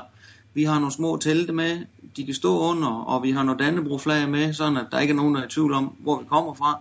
Og så gør de det egentlig på deres egen måde, den måde, de er vant til at gøre det, uanset øh, om det er det ene eller andet løb. Og det kan jeg skide godt lide, og det ved jeg også, at det kan de også godt lide. Det har de sagt til mig, så, så så jeg synes, øh, jeg synes, det er en god måde at gøre det på med, med de midler, vi har nu. Og, og begynde at se fem år frem i tiden, og øh, det, det, det, det er sgu altid spændende, men øh, det, kunne jo være, det kunne jo være fedt at komme op i, i top 5, øh, og det, det tror jeg da ikke er umuligt. Vi, øh, jeg synes, vi har nogle små nye upcoming, som virkelig gør det seriøst, så det er jo en, en del af det, jeg prøver at arbejde på med mit talentudvikling, det er at, at forberede ja, både kører, men også forældre, at, at på en tidlig, i en tidlig alder, hvad det er, der foregår, når man vil køre i udlandet og vil være professionel, fordi det, det er bare et helt andet liv end at, end at køre DM. Så, så der er sgu mange ting i det, men at se fem år frem i tiden, det, det, det er spændende. Det, det er svært. Ja, er det ikke også det, Kasper? Det, det ved jeg også, det, det tænker du også sådan lidt. Altså, vi, nu, nu har vi jo nogle fem, øh, 85 kører, to af dem rykker op på 125 nu, som jo altså virkelig sådan seriøst måske kan gøre noget i fremtiden. Og så har vi Rasmus Pedersen, som jo i en meget, meget ung alder også kører meget, meget stærkt. Kasper, hvad, hvad øh, sådan, jeg ved, du, du går og tror lidt, at, øh, at du kunne gå hen og blive rigtig godt sådan om fem år, for eksempel til Nations. Jeg tror, at øh, altså, vi har jo Thomas, han bliver nok øh, hvad hedder sådan noget, kaptajn på holdet til den tid, og så har vi jo stadig Glenn Meyer, Bastian og Mikkel Håb der. Vi har fire mand, der kan gøre det skide, skide godt til den tid, tror jeg. Og hvad med dig, Mikkel? Hvad tror du? Jamen, jeg, jeg er fuldstændig enig, og jeg er fuldstændig enig. Jeg, jeg glæder mig. Det er lige så uh, hårene, de rejser sig på, på, på i nakken og armen, og jeg kommer til at tænke over og tænke de der år frem i tiden, fordi det, det, det, det, det bliver rigtig godt, det er jeg ikke i tvivl om. Så uh, jeg, jeg glæder mig, men nu er det nu, og nu, nu skal vi have de drenge dernede nu, og køre og kæmpe med dem, og de skal forsvare vores farver, og det, det glæder jeg mig helt vildt til. Det gør vi andre i hvert fald også. Forresten, jeg har ikke engang fået min, øh, den der bekræftelse endnu, så det er ikke engang sikkert, at jeg kan få lov til at komme øh, ind dernede, hvis ikke øh, de vil give mig mit, øh, mit pas. Det er altid spændende. så skal du have penge op af lommen. Tror du ikke, at vi finder en løsning på det? Så må du øh, ligge om bag i bilen og sige som vanddunk, når vi kører ind igennem. det er godt. Hvad er det, Mikkel? Vi skal lige øh, høre dig. Jeg ved ikke, om hvor meget du har styr på sådan de andre hold øh, og sådan noget, men øh, jeg har øh, tidligere her i programmet øh, tvunget Kasper til at sige øh, hans top 3, og øh, hvem han tror, der, der vinder de forskellige heat. Øh, hvad tror du, øh, top 3 det bliver, når vi kommer herned? Mm. Ja, ja. Amerikanerne kommer jo med et rimelig, rimelig ungt hold, synes jeg egentlig. Men, men det har de jo gjort flere gange og haft succes med det. Øh, de mangler deres kaptajn, sådan som jeg ser det. Øh, Dundee, ikke? Øh, mm. Den øh, rolige fyr, som bare går ud og, ja, Mr. Consistent, som de kalder ham i alle steder, ikke? Øh, så franskmændene, de bliver satan med de, de, de går nok skarpt. Altså jeg ser franskmændene på en etter, og øh, amerikanerne på en toer, og så træerne, den tredjeplads, den er sådan lidt, Ja, den, den, den, den, er rigtig svær, den kan, den kan gå både til Tyskland, og den kan gå, ja, jamen, den kan gå, den kan, Schweiz, nej, nej, de mangler en, de mangler en. Der er sgu mange gode, englænderne, de er også gode. Øh, jeg ved faktisk ikke engang, Sean Simpson, jeg så, han slog sig i USA. Øh, hvor galt det er, om han er klar. Jamen, Altså, det, det, ja, Kasper, bare fortsæt. Ja, han skulle vist være klar, sagde Nicolas. Øh, Okay det var et eller andet i ryggen, tror jeg nok. Et eller andet blodsamling. Nå, okay. Jamen, jeg så bare, at han slog sig rimeligt, og han ikke kørte færdig. Så... Men altså, englænderne har jo også godt hold, altså. Og kan køre på det der underlag, fordi det er jo også, det skal vi jo også. Øh, Belgierne er jo, de, de er jo også stærke, det ved vi. De kan jo både det ene og det andet. Så, jamen, ja. Ej, jeg, jeg tror franskmændene, at der, de, øh, de, de er sgu lige på en, øh, en rød sky lige nu, og, og jeg tror sgu, de tager den der, så, og så, så vælter den der bane, så braser det hele sammen til sidst. Hvis Ja. de vinder franskmændene dernede, så bliver det vildt. Det værste, det bliver, når man skal ud derfra. Hvad siger du? Jeg siger, det værste, det bliver, når vi skal ud derfra, fordi at det hele bare kommer til at vælte fuldstændig ud over det hele. Vi skal slet ikke ud, så skal der bare festes. Ja, det er en gang. Jeg skal først ned igen onsdag næste uge, så tager jeg bare fri, hvis det er. Jeg tror, Rasmus han har et lille problem hjemme. det kan godt være. Mikkel, det var, øh, det var rigtig rart lige at, at tale med dig, lige at, at høre sådan dit øh, perspektiv på det hele. Det synes jeg var, øh, var super spændende. Ja. Ja. Og øh, jeg glæder mig sådan set bare til at se, øh, hvordan et hold kommer til at gøre det. Så øh, selvfølgelig et stort held og lykke til dig, og et stort held og lykke til holdet. Og så, øh, så ses vi til en, øh, en god lang køretur her i morgen. Jamen, jeg glæder mig allerede. Og tusind tak. Ingen Ja. problem. Tak skal du have, Mikkel. Vi ses. God tur dernede. Jo, tak. Hej.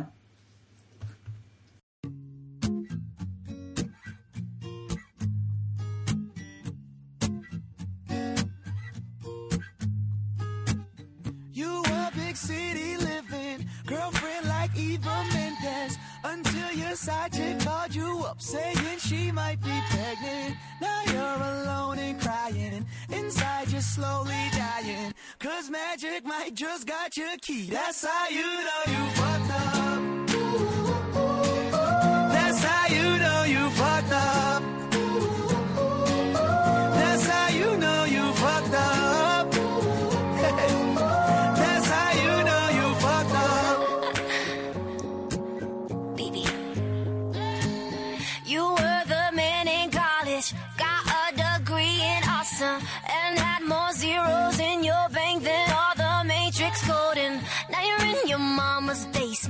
Cause you spend every paycheck. The IRS, your new best friend, that's how you know you fucked up.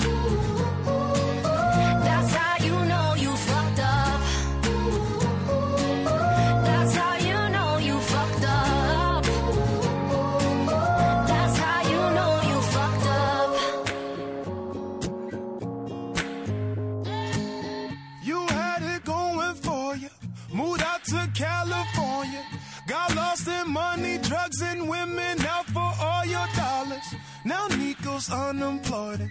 Vince love for coke destroyed him. And now we back in Norway. That's how we know we fucked up. that's how we know we fucked up.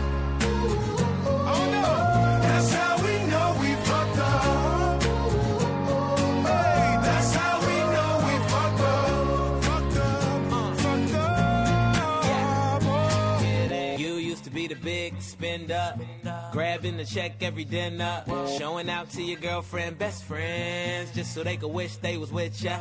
You ain't wanna hit the club, but the pressure got you out trying to get a table in the picture. Everybody Snapchat pictures, but ain't nobody trying to drop on the liquor. Nah, nah. I've been getting so twisted, tie dye, bye bye. Think we should leave after I pay, but you forgot to save cash for the valet. That's how you know you fucked up.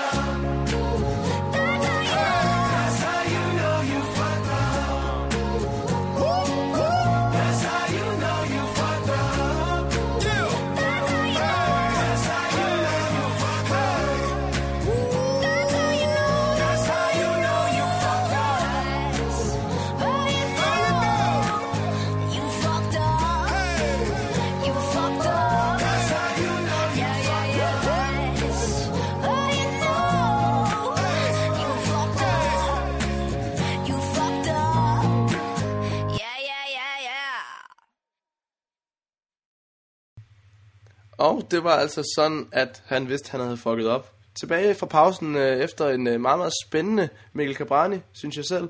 Øh, det var øh, spændende at høre, hvad han havde at sige, og øh, vi skal selvfølgelig direkte videre her i On Air. MX Moto Podcast, præsenteret af Kukunen MX Service KMS. Ring til Kukunen MX Service, hvis du har noget, der skal optimeres på din cykel. Hvis du skal have en ny cykel, en ny udstødning, et eller andet, prøv lige at ringe til Stefan Kukunen. Han har altså styr på, hvad han laver. Så øhm, kan vi ligesom gå videre her med øh, den næste gæst, øh, jeg har. Kasper, for, øh, jeg ved ikke, du synes vel, at det var ret spændende at høre på Cabrani, ligesom jeg gjorde? Det var sindssygt spændende. Det var så spændende, at jeg slet ikke øh, nåede at stille ham nogle ordentlige spørgsmål. Så jeg bare lyttede og lyttede, og hvad kommer nu, og hvad kommer nu? Du er ikke en særlig god medvært, Kasper. Nej, det var jeg sgu ikke. Det, øh, det, det må du skulle lige stramme lidt op, når vi får vores nye, eller næste gæst på her. Det er nemlig øh, den, øh, eller en af kørerne, og en af de rigtig, rigtig stærke kræfter på det danske Motocross Destinations hold. Nemlig den øh, danske mester, faktisk. Stefan Kjær Olsen, velkommen til. Jo, tak. Og Hej, tillykke med, Stefan. Kasper. tillykke med mesterskabet. Ah, kan man sige det sådan? Ja. Du fik da en, øh, du fik da en sølvplatte. Ja, ja. Jeg var ked af, at der ikke var nogen lufttur dernede til dig. Ej, sådan følte jeg heller ikke, det var. Jeg følte ikke, det var et mesterskab.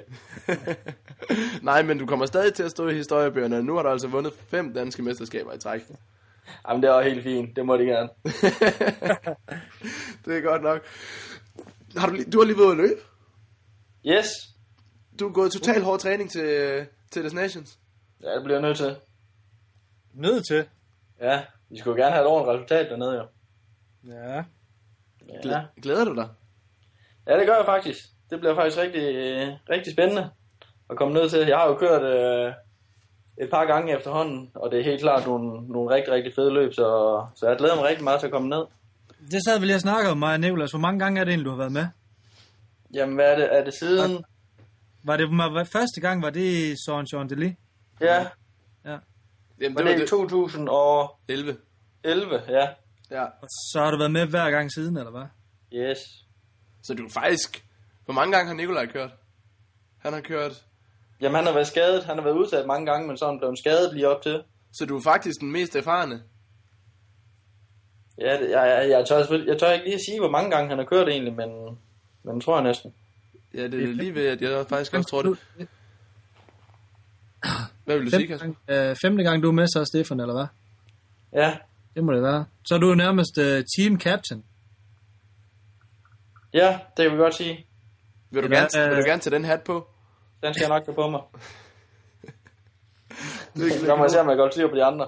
Lige præcis. Stefan, hvordan er det at køre det her Motocross Destinations? Hvordan er det at komme ned og køre et løb, hvor man, hvor man for en gang skyld, øh, som måske i holdsport, du repræsenterer dit land.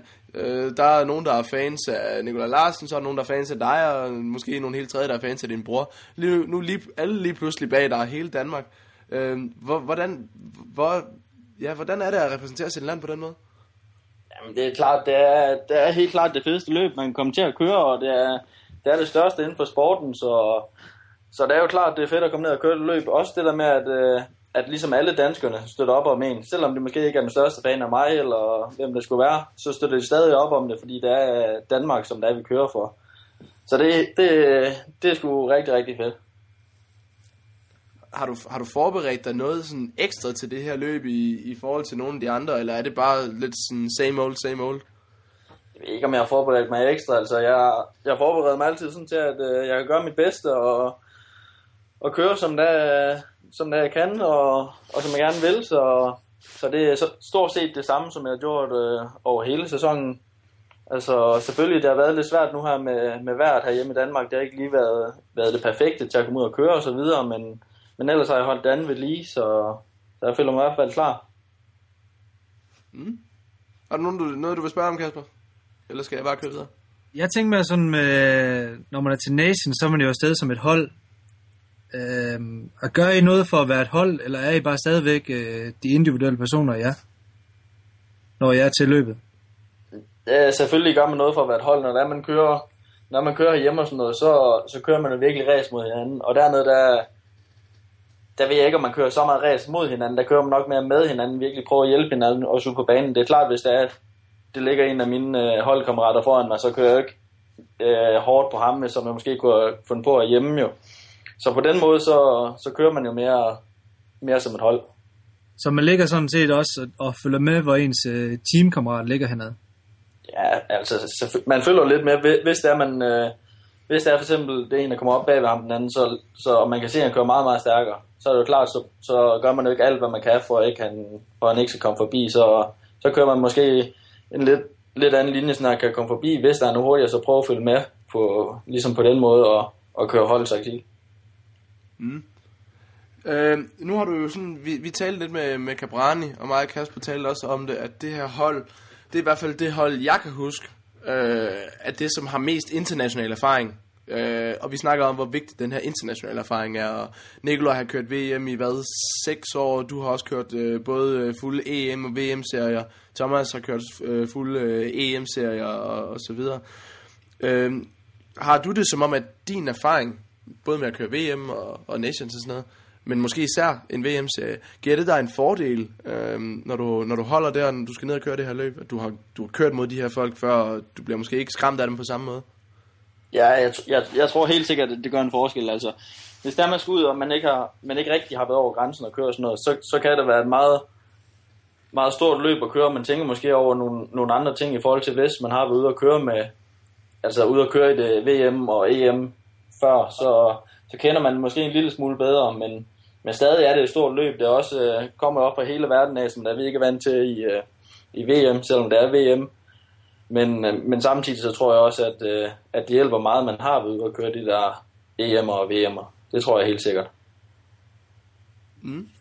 Kasper? Hvor, hvor, hvor, hvor stærk ser du, øh, altså, som Nicolai sagde, alle som har den der erfaring der. Har du været med, har du været med på et Nations hold før, hvor I har set så stærk ud øh, på papiret? Øh, det ved jeg ikke lige. Det kan jeg ikke helt huske, om vi har. Vi har jeg synes, vi har haft nogle gode hold de andre år også, men, men det er da helt sikkert, at i år det er også et... Øh, på papiret er det helt sikkert et rigtig, rigtig stærkt hold. Øh, så, så jeg ser det som et, øh, et stærkt hold i hvert fald. Jeg ved ikke, om det er det stærkeste, vi nogensinde har haft, men, men i hvert fald et godt hold. Hvad, hvad med sådan, nu siger du, det er et godt hold, og øh, så må jeg også gå ud fra, at du, du synes, at det er det rigtige hold, der er blevet valgt. Men mig og Kasper, vi havde sådan lidt en teori. Øh, fordi vi talte nemlig at, at tale lidt om, at vi ved, at du synes, det er helt vildt sjovt at køre på en 2,5'er, og vi så i Sønderborg, hvor hurtigt Thomas han kan køre på en 3,5'er. Hvordan, øh, hvor, kunne det ikke være meget sjovt at se, hvordan at holdet kunne gøre det, hvis at, øh, I to lige byttede plads? Jo, men I har sådan nogle sjove tankegange, I har. I, I forestiller alt muligt mærkeligt, men, øh, men det ved jeg ikke. Thomas han har meldt ud, at han, øh, at han gerne vil køre på 2,5, og, og det er det, han har kørt på mest af sæsonen, og jeg tror også, at, at øh, selvom det var, at vi kom ned på en 2,5, så tror jeg også, at Thomas han vil være hurtigere end mig på en 2,5. Måske endda endnu hurtigere, end han var på 3,5, så, så jeg tror det er bedst, som det er. Jeg kan prøve nævne også noget med, at Thomas han havde nogle gode 2,5'er, hvorimod dine 2,5'er, de måske ikke var sådan up to date, når du ikke rigtig har kørt nogle løb på dem osv. Det er klart, altså jeg har kørt, øh, jeg, har, jeg har kørt øh, kun på 4,5'eren i år, ikke til løb og sådan noget, og haft en enkelt 2,5 at træne på. Så hvis det var, at jeg skulle ud og køre løb på en, på en 2,5, så skulle jeg først frem til at, til at lave det en og så videre. Og, og nu har jeg lige fået den nye 16 også, og den er, den er rigtig, rigtig glad for, så, så jeg ser helt sikkert en fordel på, at jeg skal køre 4,5 og ikke 2,5, som det var, I måske godt kunne tænke jer til. det kunne bare være rigtig fedt at se dig på en 2,5 igen. Men, men prøv lige at forklare sådan folk, der sidder og lytter og sådan noget, øhm, hvor vigtigt det er i hvert fald i MX2-klassen at have en god cykel, fordi øh, altså MX1-klassen og på en 4,5, der gør det måske ikke så meget forskel med hensyn til motorkraft og sådan noget der. Men, men i 2,5-klassen, der er det jo en helt anden historie. Det er rigtigt. I 2,5-klassen, der, der har det noget mere med, med cyklen at gøre, også om det er en, er en god cykel, som man er på. Selvfølgelig har det, har det rigtig, rigtig meget med manden at gøre også, men, men cyklen den gør helt sikkert også en, en større forskel der end i, end i MX1-klassen, hvor der er, i sådan en MX1-cykel, der er det, der er det rigeligt med kræfter i forvejen, så, så der, der er nok mere det, det minimale der, så Og så især til Nations også, hvor altså 2,5'eren, de holder jo bag startbom sammen med 4,5'erne også. ja, det gør det, så det gælder om at have en rigtig, rigtig god motorcykel der også, helt sikkert, hvis der man skal være med i starten og så videre. Ja, præcis. Og det, det ser vi også med mange af de hold, øh, der gør det godt til Nations. De har altså en god kører på 2,5'eren. Det er vigtigt, at deres 2,5'er er med godt fremme. Ja, det plejer at være ham, der gør forskellen, ikke? Jo, det gør Fordi det. det er ham, der kan få det der rigtig skidt resultat, øh, som ja. 30 eller, eller sådan noget i den stil, øh, i forhold til, øh, at de andre, de måske ligger en smule højere op. Men hvis 2,5 han kan skære 10 pladser ned eller sådan noget, så er det der forskellen ligger. Jamen det er helt sikkert, det der, det der meget forskellen ligger, hvor man har en, har en god 2,5 kører. Man kan også se, når der er de line op, man bestemmer jo selv, hvem der er, der vil ind til starten først. Og der ser man rigtig mange hold, som der, er, der tager MX2-køren ind til start først begge gange. Ja. Ja, så er han ligesom på inderbanen, og, og han øh, klart har den bedste startposition. Så må man arbejde lidt mere, når man, når man har en 4,5'er. Ja, lige præcis. Og man tænker også, at en 4,5 kan måske få en bedre start, i hvert fald end en 2,5 kan fra, fra yderbanen af. Ja, lige præcis. Har du andre spørgsmål, Kasper? Lige sådan, jeg skal lige se på mine nemlig. Jeg tænkte på, nu skal du køre Open-klassen. Kører du det sidste år? Eller hvordan Ja, det gjorde jeg faktisk også sidste år. Er der den store forskel, om man kører i Open, eller man kører i MX1-klassen? Altså, den, den eneste forskel, der sådan set er ved Open og MX1, det er jo, at MX1, de har en, de har en længere pause. De kører første og sidste heat. Og Open, de kører så anden og tredje heat. Ja. Så det er, så, det, det er sådan set det, den eneste forskel er. Og Ja, du det der er ikke ret lang pause mellem heatene, eller hvordan er det der? Nej, det er ikke særlig lang pause. Jeg kan huske sidste år, der er der noget, man kun lige kom ind, og jeg lige får taget sit tøj af, og så lige tage, få noget vand selvfølgelig, og lidt at spise, og så sit tøj på igen, og så videre. Ja, så det, det er noget med 45 minutter eller sådan noget, den stil, man har, for man kommer fra heatet slutter til man skal køre næste heat. Er det ikke sådan noget?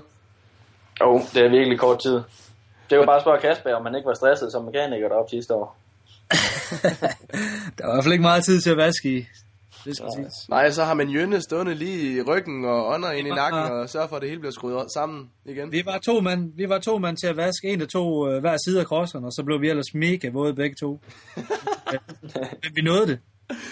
Kasper, hvordan ville du have det, hvis du skulle køre et heat 45 minutter, altså ud og køre 35 minutter, og så har du lige 5 minutter, minutters pause, før starten går igen, så det er måske reelt en halv time, du har, øh, hvor du lige kan sidde. Hvordan ville du have det med det? Altså, hvis jeg skulle køre, eller hvad? Ja, Han vil ikke, han vil ikke stille til start til anden heat. Han vil ikke, han vil ikke kunne nå det. Jo, jeg vil stille til start, fordi jeg synes, starten er mega sjov. Det er altid mega Ja. sjovt at se, hvor godt man kommer med. Men øh, ja, en halv times pause, det er fandme ikke meget. Ej, det er faktisk ret vildt, synes jeg. Øhm, når alle os, der ved, altså alle os, der har kørt cross og sådan noget, der ved, hvor smadret man er efter sådan et heat, i hvert fald også menneskelige, dødelige mennesker her, og så gå ud lige og skulle køre en, øh, en halv time efter igen, det, det er rimelig stramt. Du har jo inden, altså inden for de to, to og en halv time der, der sidder du mere på crosseren, end du slapper af. Lige præcis. Det er, øh, det er noget af en Ironman performance, du skal ned og, og yde, Stefan. Ja, jamen det bliver jo hårdt. Det er en ting, der er helt sikkert. Sidste år, der kørte du... Øh, nu, skal jeg, nu kan jeg jo lige gå ind her, og så finde de præcise resultater for det, du gjorde sidste år. Oh, oh. Øhm, fordi det, øh, der kørte du... Du blev samlet 17 i din klasse, og du blev 29 og 24 i Ja. dine to heats. Hvad, hvad har du at sige til det? Jamen det skulle gerne se, om vi ikke godt kunne gøre bedre.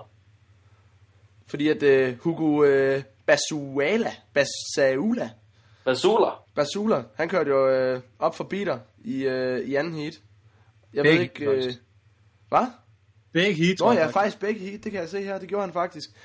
Hvad, øh, hvad forventer du af dig selv i år, Stefan? Jamen jeg forventer helt sikkert, at, øh, at jeg vil gøre det så godt, som jeg kan, og virkelig kæmpe igennem, selvom det, selvom det er hårdt.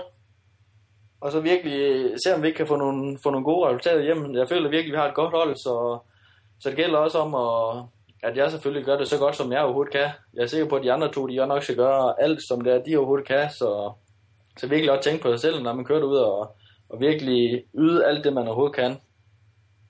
Har du sådan en, øh, en forsigtig, et forsigtigt mål? Det ved jeg ikke, om jeg tør at sige. Ja, det er altså, vi skal ud med det. Det er det, det vi gør her på On Air Motorshowet, sponsoreret af KMS. Det er det, vi gør. Ja, ja, men jeg ved ikke, jeg ved ikke, øh, hvad blev Danmark egentlig sidste år? I blev 15'er. Blev 15 sidste år? Ja. en placering bedre, end I kom som. Og det tror jeg faktisk, I kan gøre bedre i år, for at det ikke skal være løgn, Stefan. Ja, men det skal i hvert fald også være mål, der gør det bedre. Det tror jeg også, fordi at vi, vi kan faktisk lige prøve, det, det kan faktisk være meget sjovt, det havde jeg også tænkt mig at gøre. Men, øhm, og det, det, det er sådan noget, der kan tage lidt tid. Men at kigge på nogle af de hold, som var foran jer sidste år, som I måske kunne køre forbi i år.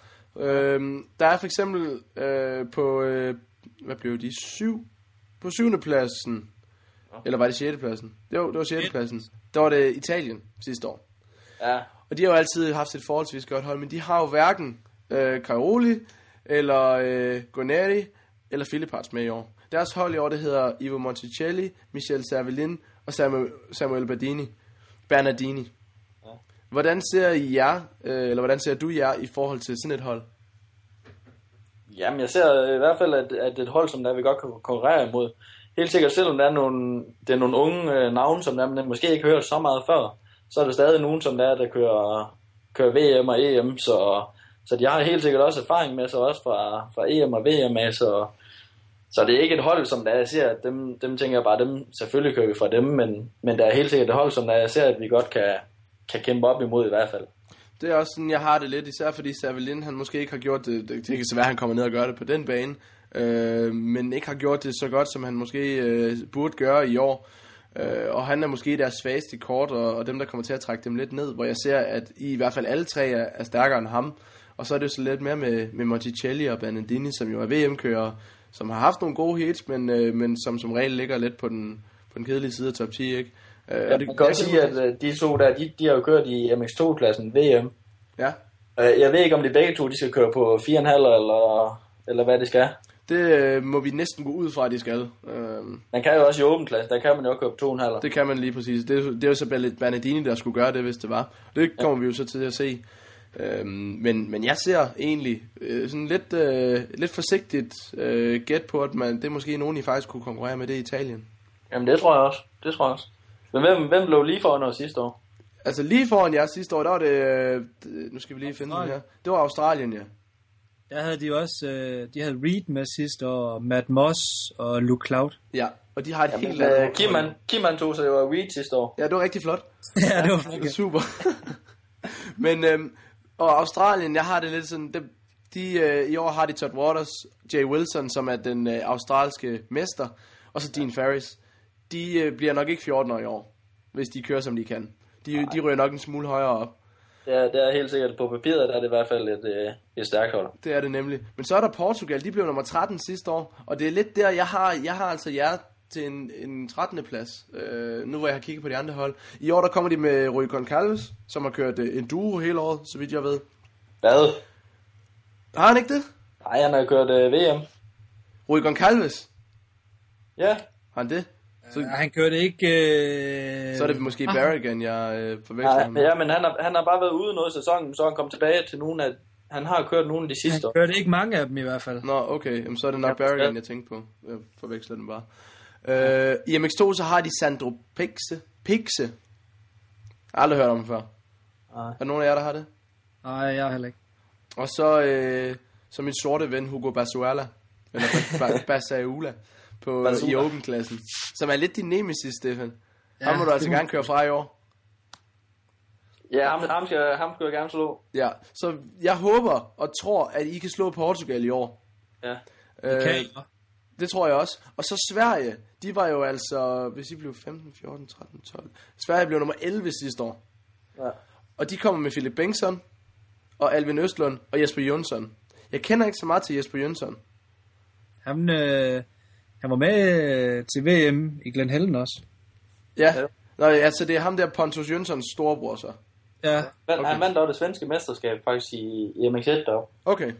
Ja, okay, hvordan så- må du vurdere jer imod dem? Altså, vi ved, Thomas, han kan godt tage øh, Østlund. Ja. Ja, det kan han godt. Øh, Jønsson mod dig. Ja. Det ved Ja. vi. Det ved vi ikke.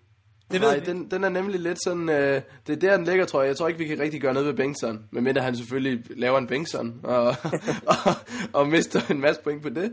Eller får en masse point, som man jo gør hernede til Nations. Altså, men... du skal heller ikke... Nikolaj, hvis Nikolaj han rammer dagen, så kan han sgu godt være med Bengtsson.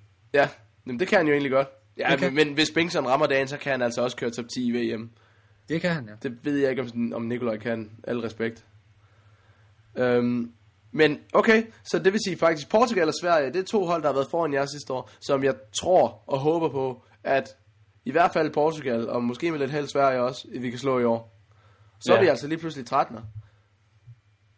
Og Jamen, så det er det ikke jo være dårligt. Men, men vi kan jo kun vente og se, hvad der er, der sker dernede.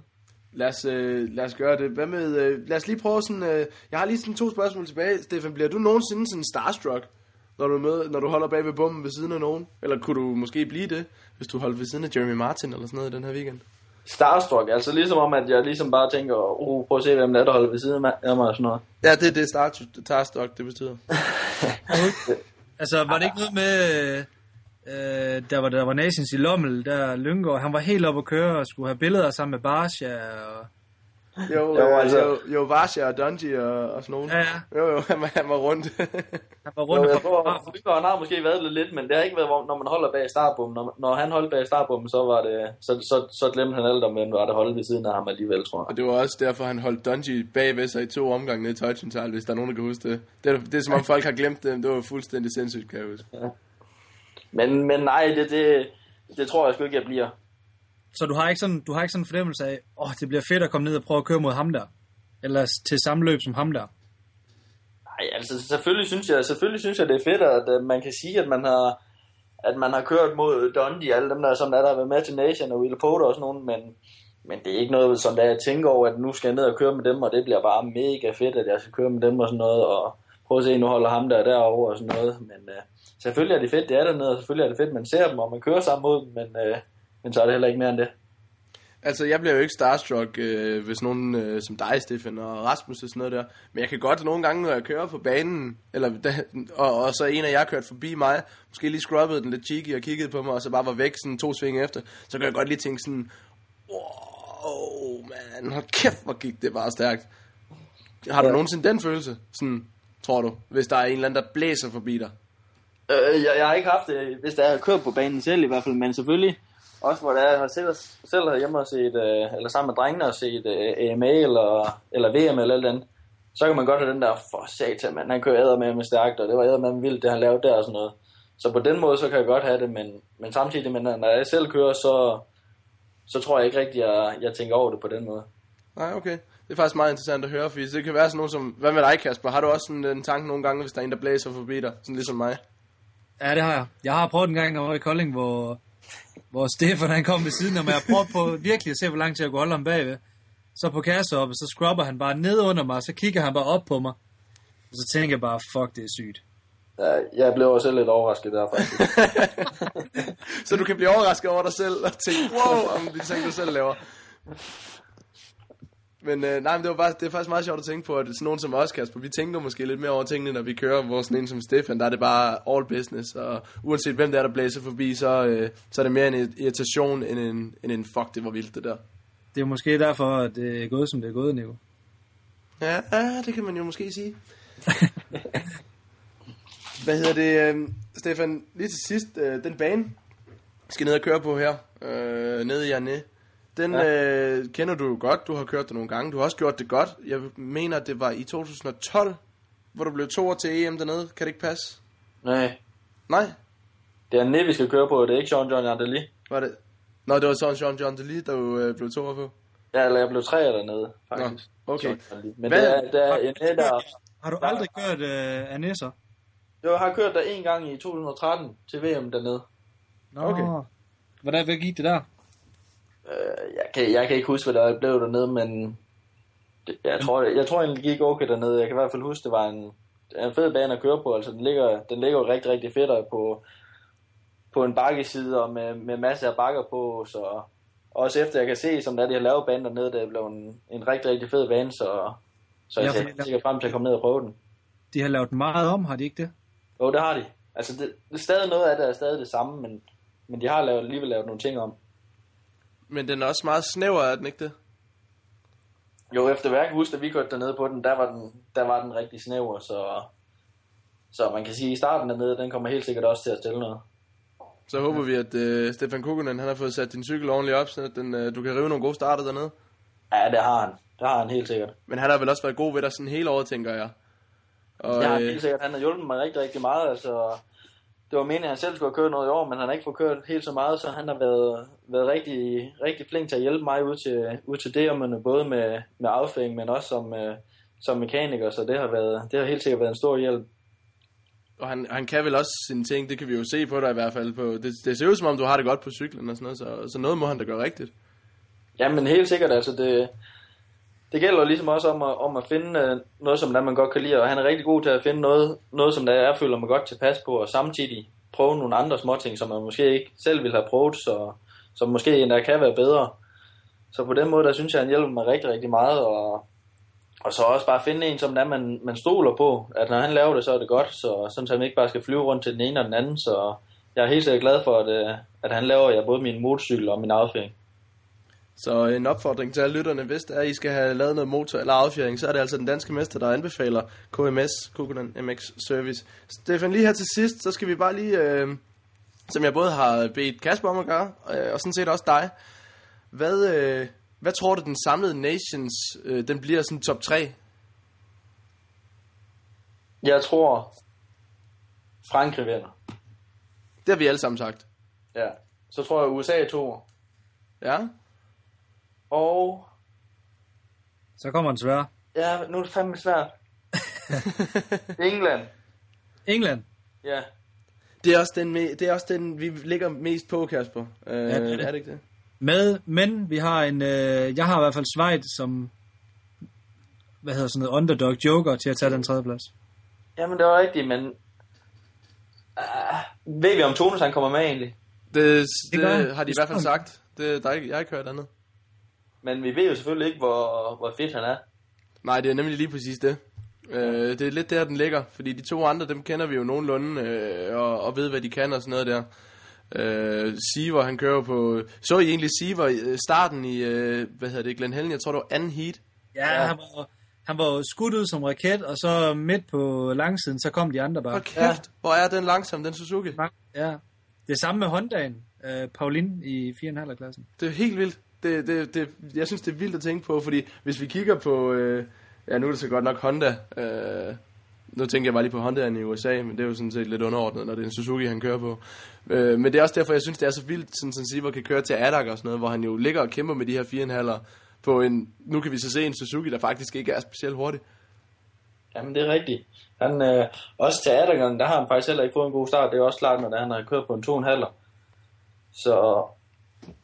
Er I der? Ja. Nå, okay. Jamen, jeg siger, det, øh, at han har fået en dårlig start til Adak, når han har lagt kørt på en, på en 2,5, men han har helt sikkert øh, kæmpet sig op også til Adak og det ene og andet, og det, ja, det er så rigtig flot, hvis det er, at det ikke er sådan en god, en, god 2,5, som de andre de er. Lige præcis, og det, der kan vi måske også, som vi snakkede om tidligere, hvor, hvor vigtigt det er at have en, øh, en god to og en halver. Vi skal også lige, øh, jeg spurgte Kasper, hvem han troede øh, ville vinde de tre heat. Det spørger jeg også lige dig om. Okay, først, først øh, det er MX2 og MX1. Ja. Der tror jeg, Febre han tager den. Fabre, han skal køre åben. Han skal køre åben. Ja, det er ret vildt, men det er ret sindssygt, men ja, han skal køre åben. Nå, det Det vidste er jeg Stefan. ikke. Ja. Hvad med Cooper Webb, hvad skal han køre? Han skal også køre åben. Det, Så, så tror jeg, Paulin han tager den. Ja, fordi at den øh, MX1-klassen, den hedder Paulin, øh, og det må så være Van Horbæk, der, jeg tror, at Van Horbæk skal køre MX1, nu hvor, hvor Stivers ikke skal køre. Øh, og så er det Barsha, og det er Simpson, og det er Nagel, og det er Monticelli, Tonus, øh, og Tanner, Tanner Leak. Øh, Bobuchev, ja, også. Jeg, jeg, jeg, jeg satte, der satte jeg sgu på Paulin. Den tager Paulin. Ja. Han plejer at køre godt til Nations. Han har ikke kørt godt på det sidste. Han har vist nok lidt ondt i sit knæ. Øh, men, øh, men spændende. Ja. Hvem, øh, hvem vinder anden heat? Så det er Open og MX2. Ja, så... Det ved jeg sgu ikke, om man skal tage februar. Det lyder også vildt, at Frankrig de skal vinde to heat. Jamen, det sagde jeg også, Stefan. Så... Det gjorde de jo også sidste år. Ja, men så siger, så siger vi februar. Og hvad med, øh, hvad med den sidste? Der har vi både Paulina og Fabre med. Jamen, der vinder... Barsha og Cooper Webb. Og Varsha og Cooper Webb. Jamen, der... Der tror jeg, skulle jeg satse lidt på Cooper Webb, så. Den tror du, han tager? Ja, bare for at sige et eller andet. Statistikkerne, de viser også, at øh, USA, de er de bedste i tredje heat. Ja, lige De præcis. har hver, hver gang, så har de hævet sejren hjem i det sidste heat. Nej, Hver, tæt på. ikke hver sidste gang, år de da. Det var bare, jo, Tomac kørte for sindssygt i andet heat sidste år, men det var stadig Paulin, der vandt. Hver gang, de har, hver gang de har vundet Destination, Nations. Det er rigtigt. der har de taget det i sidste heat. Det bliver spændende. Det bliver virkelig, virkelig, virkelig spændende. Jeg glæder mig sindssygt meget til at, øh, at se det her løb. Og, øh, og jeg tror, øh, jeg har en lille idé om, at, øh, at Danmark kan komme til at gøre det rigtig, rigtig, rigtig godt. Jeg satte på en 13. plads. Jeg ved ikke mere. Jeg siger 12. 12! Ja. Hold da kæft. Hvad siger du, Stefan? Nu skal vi have et tal. Hvad bliver I? Jamen, vi bliver i... Vi bliver bedre end sidste år. Okay, det er i orden. 14 eller bedre, siger Stefan. Så øh, det er os, der, øh, der har de store forhåbninger, Kasper. Ja. Vi, skal, vi skal i hvert fald bare med i A-finalen først. Ja, det er også øh, første mål, det er i finalen. Den kan godt være lidt tricky nogle gange. Øh, Stefan, mange, mange tak for, øh, for din tid. Nu er klokken jo også ved at være lidt over 10. Du skal øh, i seng og sove, så du øh, kan være klar. Vi, øh, skal du køre i morgen også sammen med, øh, skal du følges med Cabrani og, og Sander? Uh, jeg skal i hvert fald køre med min uh, mor, far og Thomas derned, men uh, jeg ved ikke, om det, vi skal følge sammen med jer, eller hvad vi skal. Nej. Det har jeg ikke lige styr på endnu. Uanset hvad, så ses vi i hvert fald på torsdag nede øh, i Frankrig, i Annæ, og øh, så ønsker vi jo selvfølgelig bare øh, rigtig mange held og lykke til hele holdet, hele Danmark er i hvert fald bag os, så øh, mange gange held og lykke, og øh, vi ses øh, her om et par dage. Det gør vi. Det er godt. Hey. Og det var altså øh, Stefan Kjær Olsen, som øh, vi lige øh, fik svar fra her til sidst. Hvad, øh, hvordan synes du, det lød, Kasper? Han lød rimelig motiveret, og sådan gjorde han ikke det? Jo, det gjorde han. Vi havde sad og snakket om, at øh, han måske var det svageste led på holdet, men han lød sgu egentlig til at have gejsten op, og humøret var der, og han har fået trænet, og han har ikke lagt på den lade siden, siden øh, Nybel. Så du øh, forventer mere af ham nu, end du gjorde før, vi snakkede med ham? Det gør jeg bestemt. Også som han sagde, at de, blev, de bliver helt sikkert øh, placeret bedre end sidste år, så det bliver fedt at se. Ja, jeg glæder mig i hvert fald helt vildt. Det er jo også... Og kæft, hvor jeg er glad for, at jeg skal derned. Altså, det, du må virkelig have det nederen.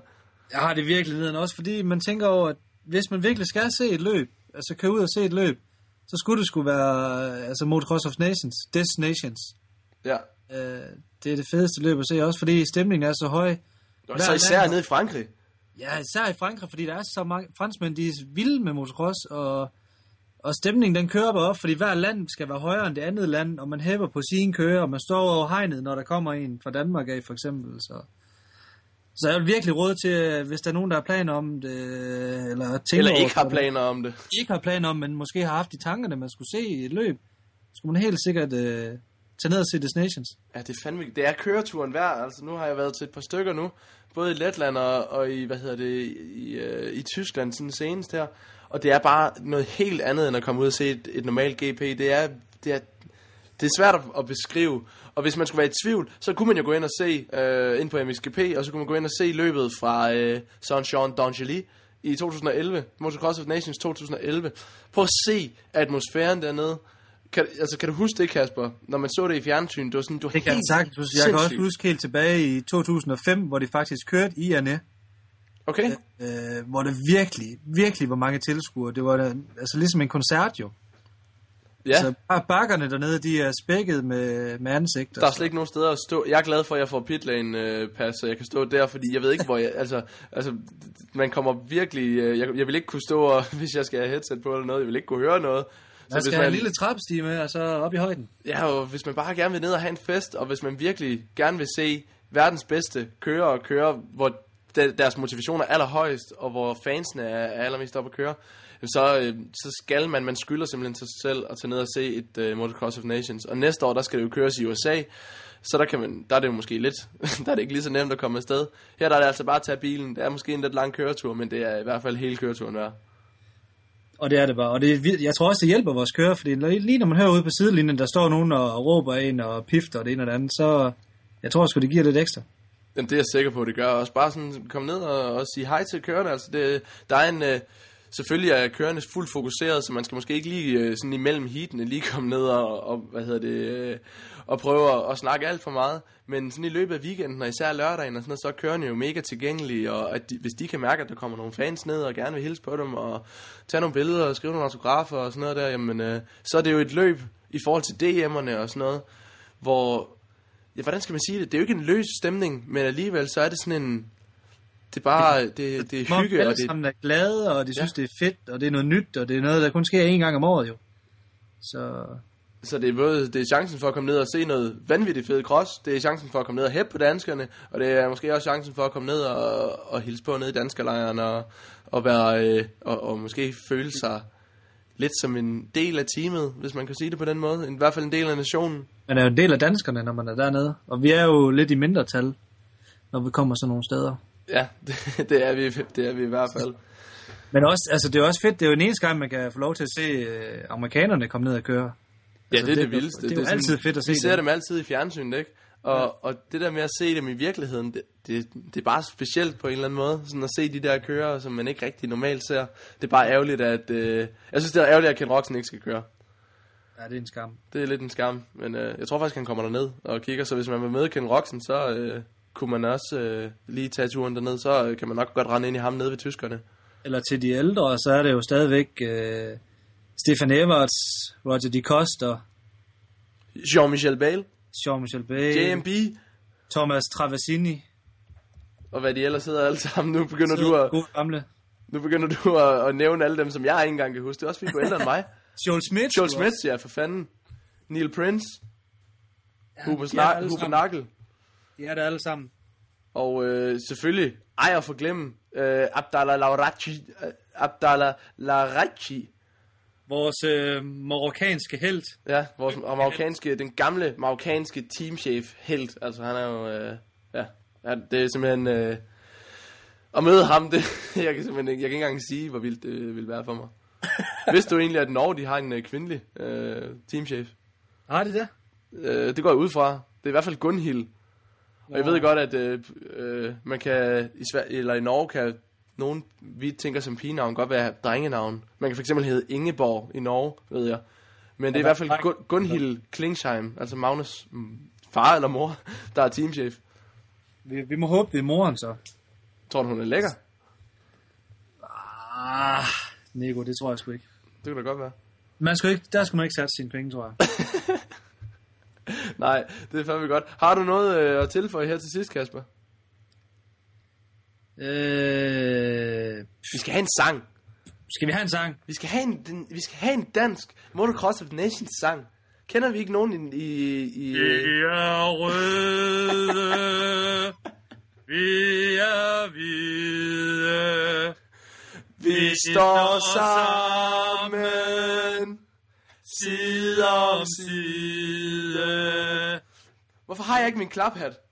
Ja, på med klaphatten og så afsted til Frankrig. Jeg har min røde og hvide trøje på, og jeg har, min, øh, jeg har også røde og hvide trøje på med ned, men jeg har fandme ikke nogen klaphat. Det må du have fat på, Nico. Ja, det må jeg have fat på. Kasper, tak for, øh, tak for, at du holdt ud så længe. En time og 37 minutter kører vi altså på efterhånden. Og jeg håber også, at dig derude, du øh, har valgt at følge med hele vejen. Jeg synes i hvert fald, det har været interessant hele vejen, så, øh, så øh, man kunne...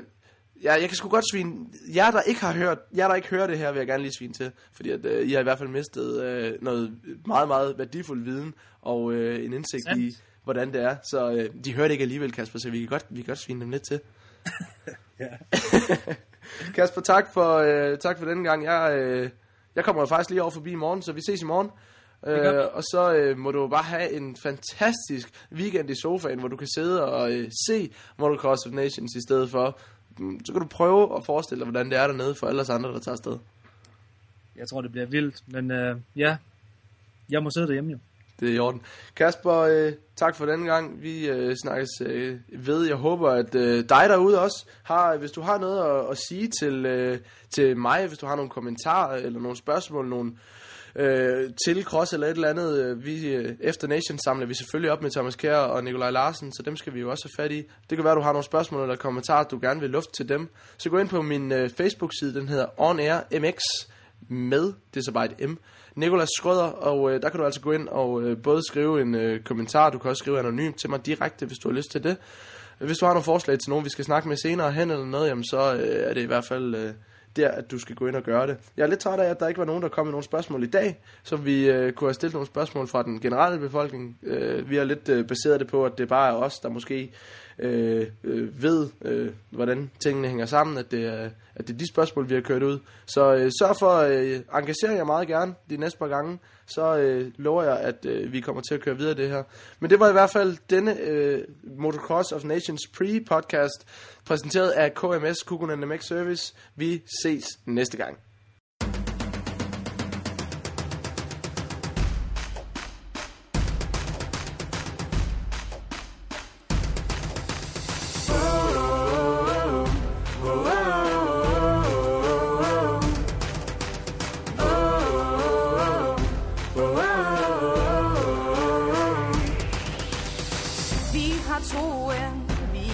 håbet. Vi har Carlsberg, nu er de åbne. Giv os vilje, giv os styrke. Gå på banen og gør os stolte. Tomme gader, nu det kampdag.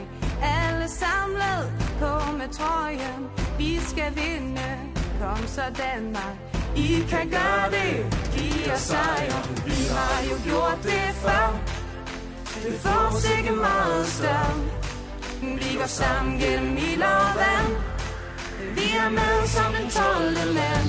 Vi synger, vi er de røde, vi er de hvide. Vi tager titlen, står sammen alle mænd. Bare kom her